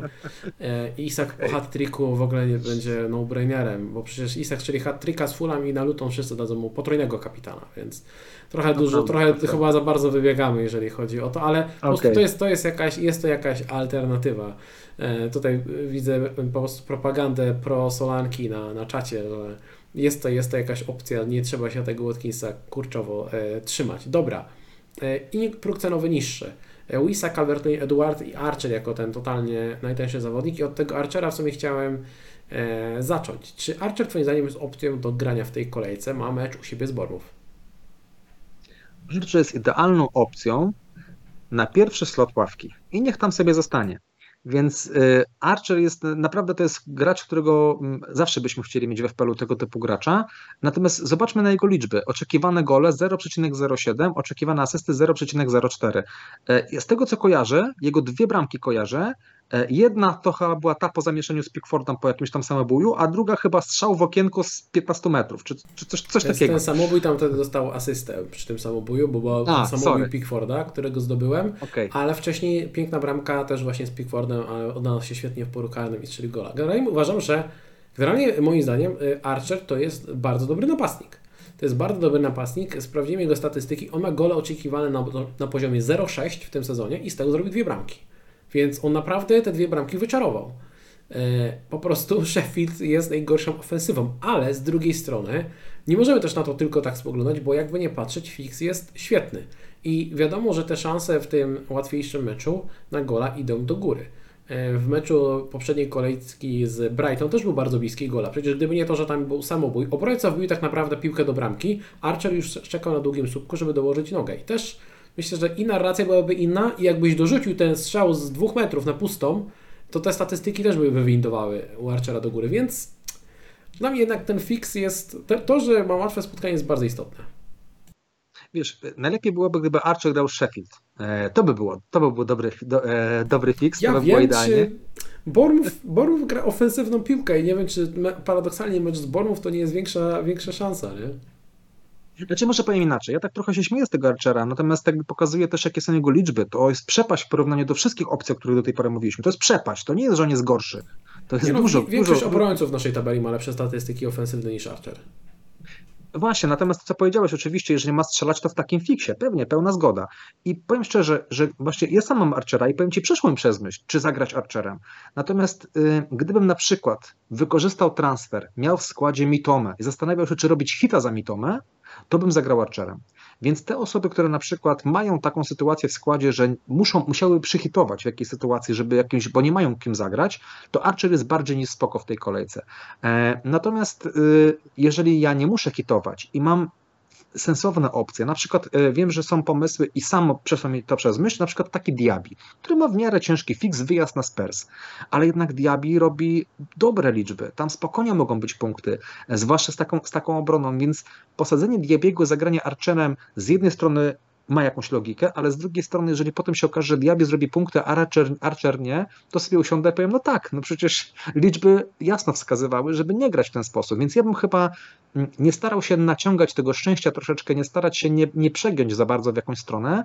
Cieszyłbym się, że mam Archera na pierwszym slocie i być może, tak jak mówię, w przypadku hita by był zadowolony, że taki gracz akurat ma dobry fix i mogę nim zagrać, ale wydaje mi się, że te nazwiska, o których dzisiaj mówiliśmy, wszystkie właściwie nazwiska, o których dzisiaj mówiliśmy, ofensywne, są lepsze w tej kolejce niż Archer. Taka jest moja ocena, tak to widzę, mm, ale czy to jest y, dużo gorsza opcja w tej kolejce? No może nie, bo tak jak powiedziałeś właśnie, że to jest jednak Bormów, więc to jest akurat e, ta kolejka, w której możemy o tym pomówić, ale jak znowu patrzę na te liczby, to sobie myślę, no nie, nie mógłbym temu zaufać po prostu tym, tym liczbom i zagrać takim graczem i posadzić fajną, sensowną, ofensywną opcję, która robi co mecz fajne liczby i zdaje eye test. Po prostu i dlatego nie ryzykowałbym.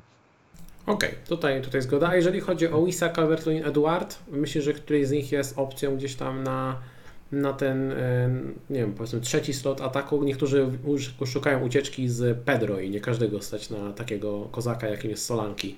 Więc e, kogo byś tutaj radził? Czy może właśnie, e, właśnie, czy może właśnie zejście na Archera, bo też do tego zmierzałem w sumie i trochę gdzieś zgubiłem wątek, a tak chciałem przejść do tego tematu. Czy może właśnie przejść do Archera, którym od biedy można zagrać w tej kolejce, a potem posadzić go na ławce i gdzieś tam dzięki temu uwolnić dodatkową kasę i może lepiej ten skład rozbudować. Chyba dokładnie tak bym zrobił. Mm, jeżeli miałbym taką sytuację, chyba właśnie idealnie bym skoczył na Archera, uwolnił kasę, zagrał sobie Archerem i za tydzień tą kasę jakoś wykorzystał, albo mając dwa, dwa transfery, to już w ogóle super, wiadomo, że od razu mógłbym tą kasę Tak, użyć. bo wtedy wiesz, możesz Ale skoczyć sobie i to na Eze na przykład, możesz uwolnić już kasę na Bemo i tak dalej, więc myślę, że to ma dużo sensu.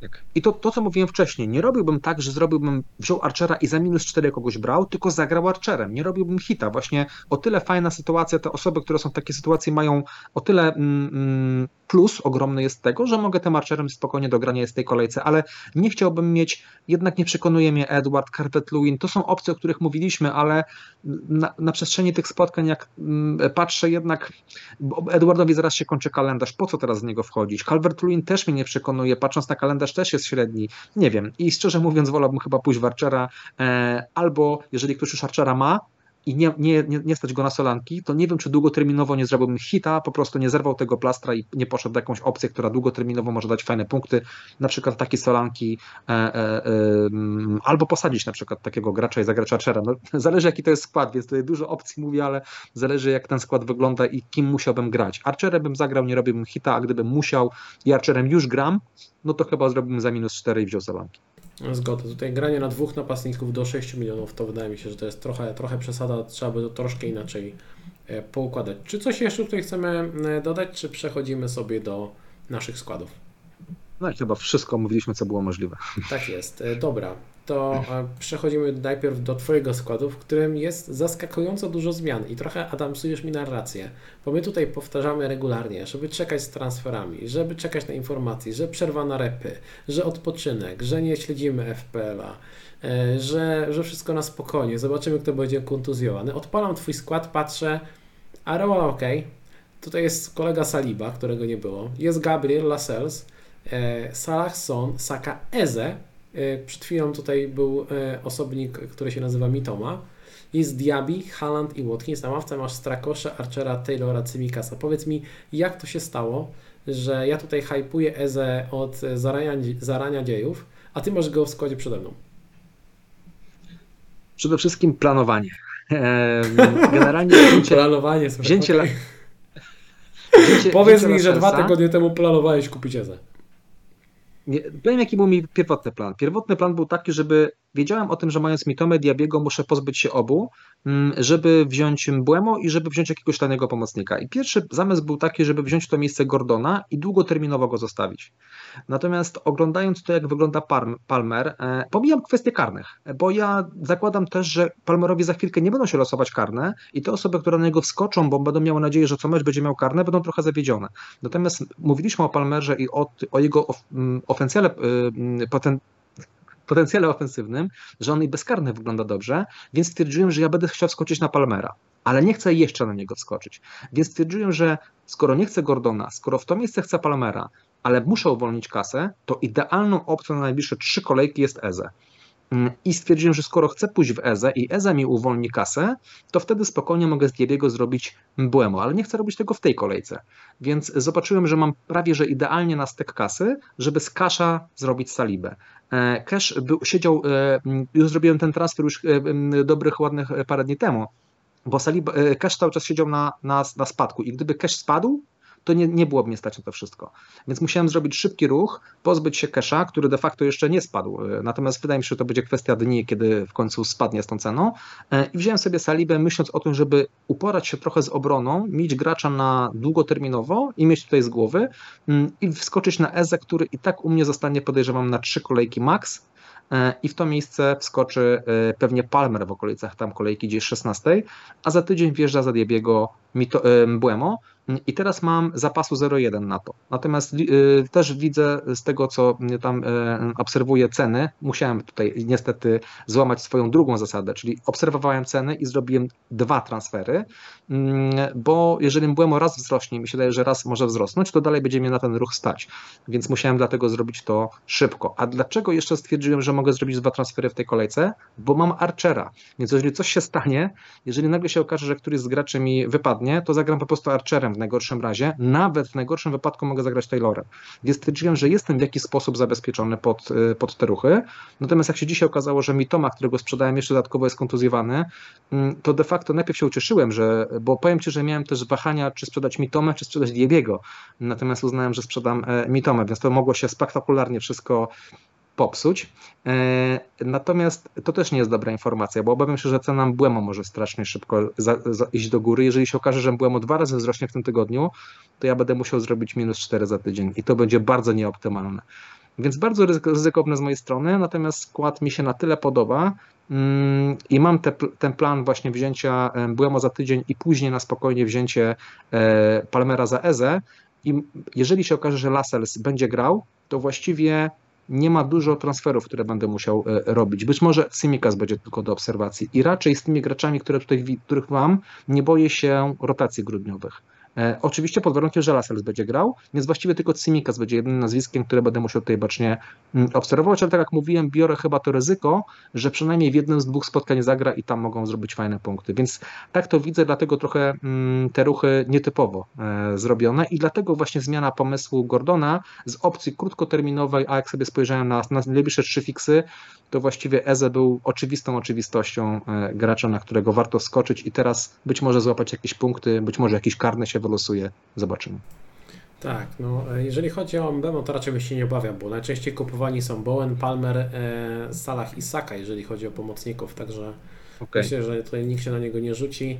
Myślę, że e, dla wielu, dla wielu właśnie te wspomniane wcześniej nazwiska są ciekawszą opcją, bo dali lepsze punkty w ostatnich, e, w ostatnich kolejkach. Twoje ruchy mają dużo sensu i powiem Ci szczerze, że dzisiaj, gdy, podesłałeś mu Twój skład, domyśliłem się o co tutaj chodziło e, i nie wiem, czym nie zrobił dokładnie tego samego, gdybym e, był w Twojej, w twojej sytuacji, bo mając na styk kasę na upgrade Kasza do Saliby i mm, przejście właśnie na EZE i potem uwolnienie kasy mm, dzięki temu, że dzięki temu uwolnienie kasy, żeby przejść z Diabiego na, na moim zdaniem to ma bardzo dużo sensu i bardzo fajnie się ustawiasz, także mm, moim zdaniem to jest bardzo, bardzo e, sensowny ruch, trochę ryzykowny, ale myślę, że warto było to ryzyko podjąć, niezależnie od tego, co się wydarzy do piątku, bo może się okazać, że to się posypie, ale było tutaj, była tutaj jak najbardziej, była tutaj jak najbardziej logika. Jeżeli chodzi o mój Jeszcze, skład... słówko, Aha. jeszcze tylko słówko, słówko kapitana. Na ten moment na kapitanie są. A właśnie, bo to E, też chciałem zapytać, słuchaj, e, czy tu jesteś Mhm. przekonany, czy są, czy, czy Haaland? Zupełnie przekonany nie jestem. E, Jest mi troszeczkę bliżej na razie póki co do Sona. E, Myślę, że tutaj cały czas oceniam to spotkanie jako spotkanie z dużą ilością goli. Dlatego na ten moment to jest Son, natomiast bardzo blisko mi do zmiany na Halanda i tutaj na pewno to nie jest nic potwierdzonego, na pewno to nie jest coś, czego jestem w 100% przekonany. Mm, Nawet nie wiem, czy w 80% jestem do tego przekonany. No teraz to jest Son, natomiast może się to oczywiście zmienić. Mm, Wydaje mi się, że to chyba będzie decydowała taka ostatnia czubka e, gdzieś przed, przed spotkaniem. Nie wiem, czy jakieś informacje, które spłyną w jakiś sposób mogą wpłynąć na naszą opinię, bo zakładamy, że Haaland będzie zdrowy, więc ciężka, ciężka decyzja będzie do, do, do podjęcia. Teraz troszeczkę bliżej do Sona, natomiast może spanikuje i w ostatniej chwili zmienię na, na Haalanda. Bardzo prawdopodobne, zobaczymy. Tak, e, jeżeli chodzi o Twój skład, jeszcze jedna rzecz, tutaj pojawiło się pytanie, a chyba o tym nie wspomniałeś, e, dlaczego nie poszedłeś od razu w Bemo zamiast Eze, ale chodzi o to, że tutaj by zabrakło kasy wtedy na Selibę, prawda? Więc nie Dokładnie. było, nie było takiej opcji. Dokładnie. Pewnie gdybyś miał taką opcję, to byś tak zrobił. Bo moja pierwsza myśl była taka, żeby z Mitomy przejść na Błemo, brakowało 0,1, więc musiałbym użyć dwa transfery.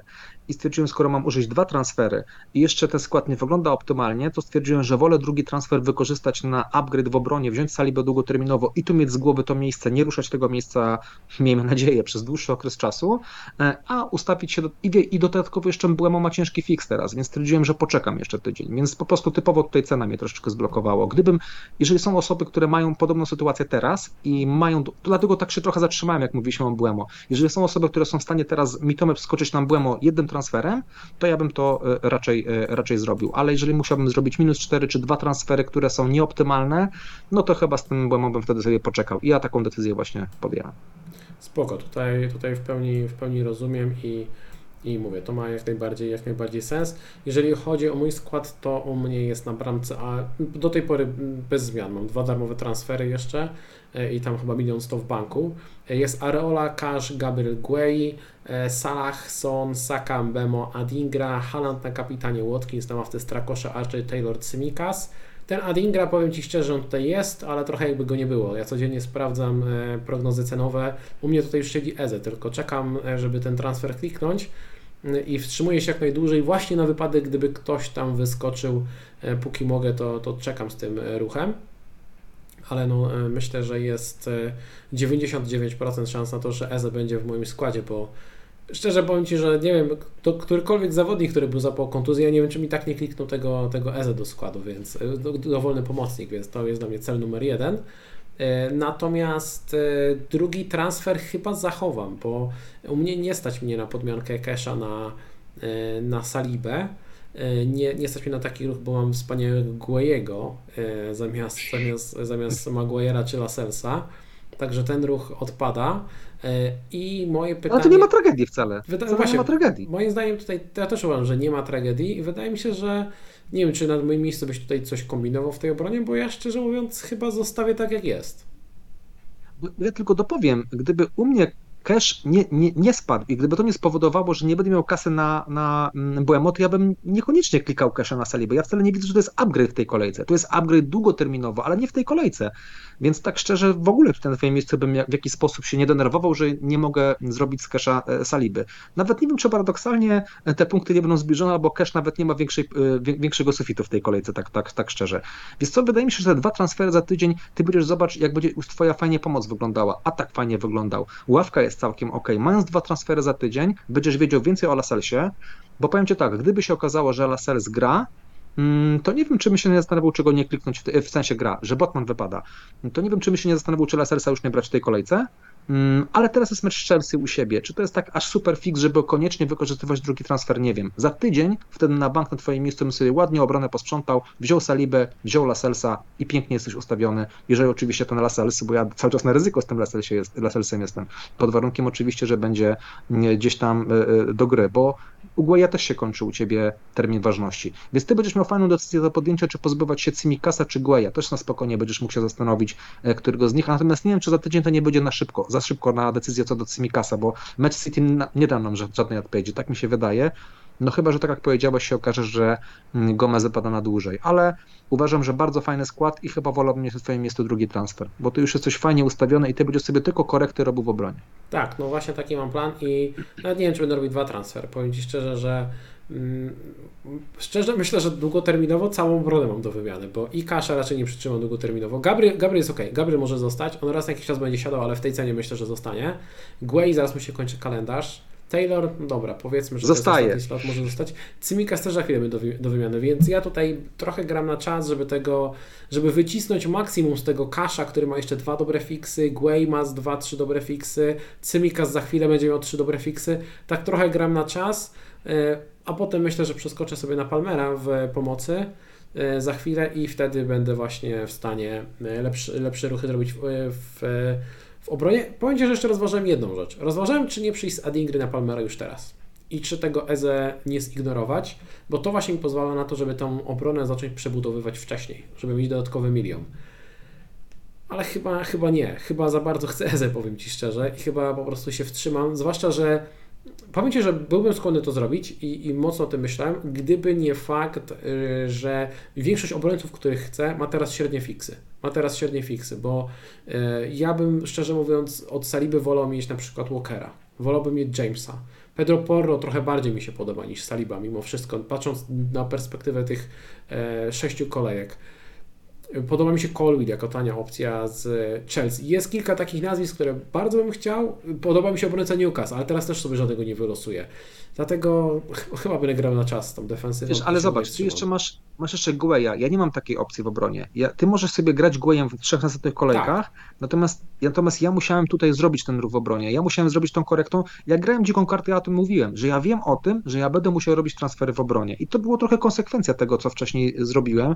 Mm, gdzieś tam mm, e, ty poszedłeś sobie w tego Gueya i masz teraz względny spokój w obronie. Bo jednak to jest jedno nazwisko, ale jednak jedno nazwisko, które może sobie fajnie grać. Ja nie mam takiej opcji. Tutaj mam, e, no miałem taką potrzebę zrobienia takiego transferu. No ty, ty, ty tak nie miałeś, więc no ja na twoim miejscu w ogóle bym z obroną nie panikował. Na nas te trzy spotkania ty, ta obrona wygląda naprawdę przyzwoicie, a ty za ty nie będziesz miał dwa transfery, więc kompletnie na spokoju sobie siedzisz. No, Ale pomysł z tym Palmerem nie wiem, powiem Ci szczerze, ja też o tym pomyślałem, czy brać Eze, czy brać Palmera i stwierdziłem, że jednak wyższe, wyżej oceniam punkty Eze w następnych trzech kolejkach niż, niż punkty y, Palmera. No oczywiście, może się okazać, że Palmer w następnych trzech kolejkach będzie miał trzy karne. Może tak być. Trudno, niech tak będzie, mm, natomiast myślę, że szansa na to y, Eze i Palmer mają podobną szansę na, na karne. Tak to gdzieś tam mm, oceniłem i, i, i dlatego, dlatego co, Eze. Ja jeszcze wychodzę z takiego założenia, że jak będę miał dwa darmowe transfery i bardzo będę potrzebował kasy, to nawet za tydzień mogę zamienić jeszcze raz ten ruch na tym slocie i zamienić Eze na Palmera.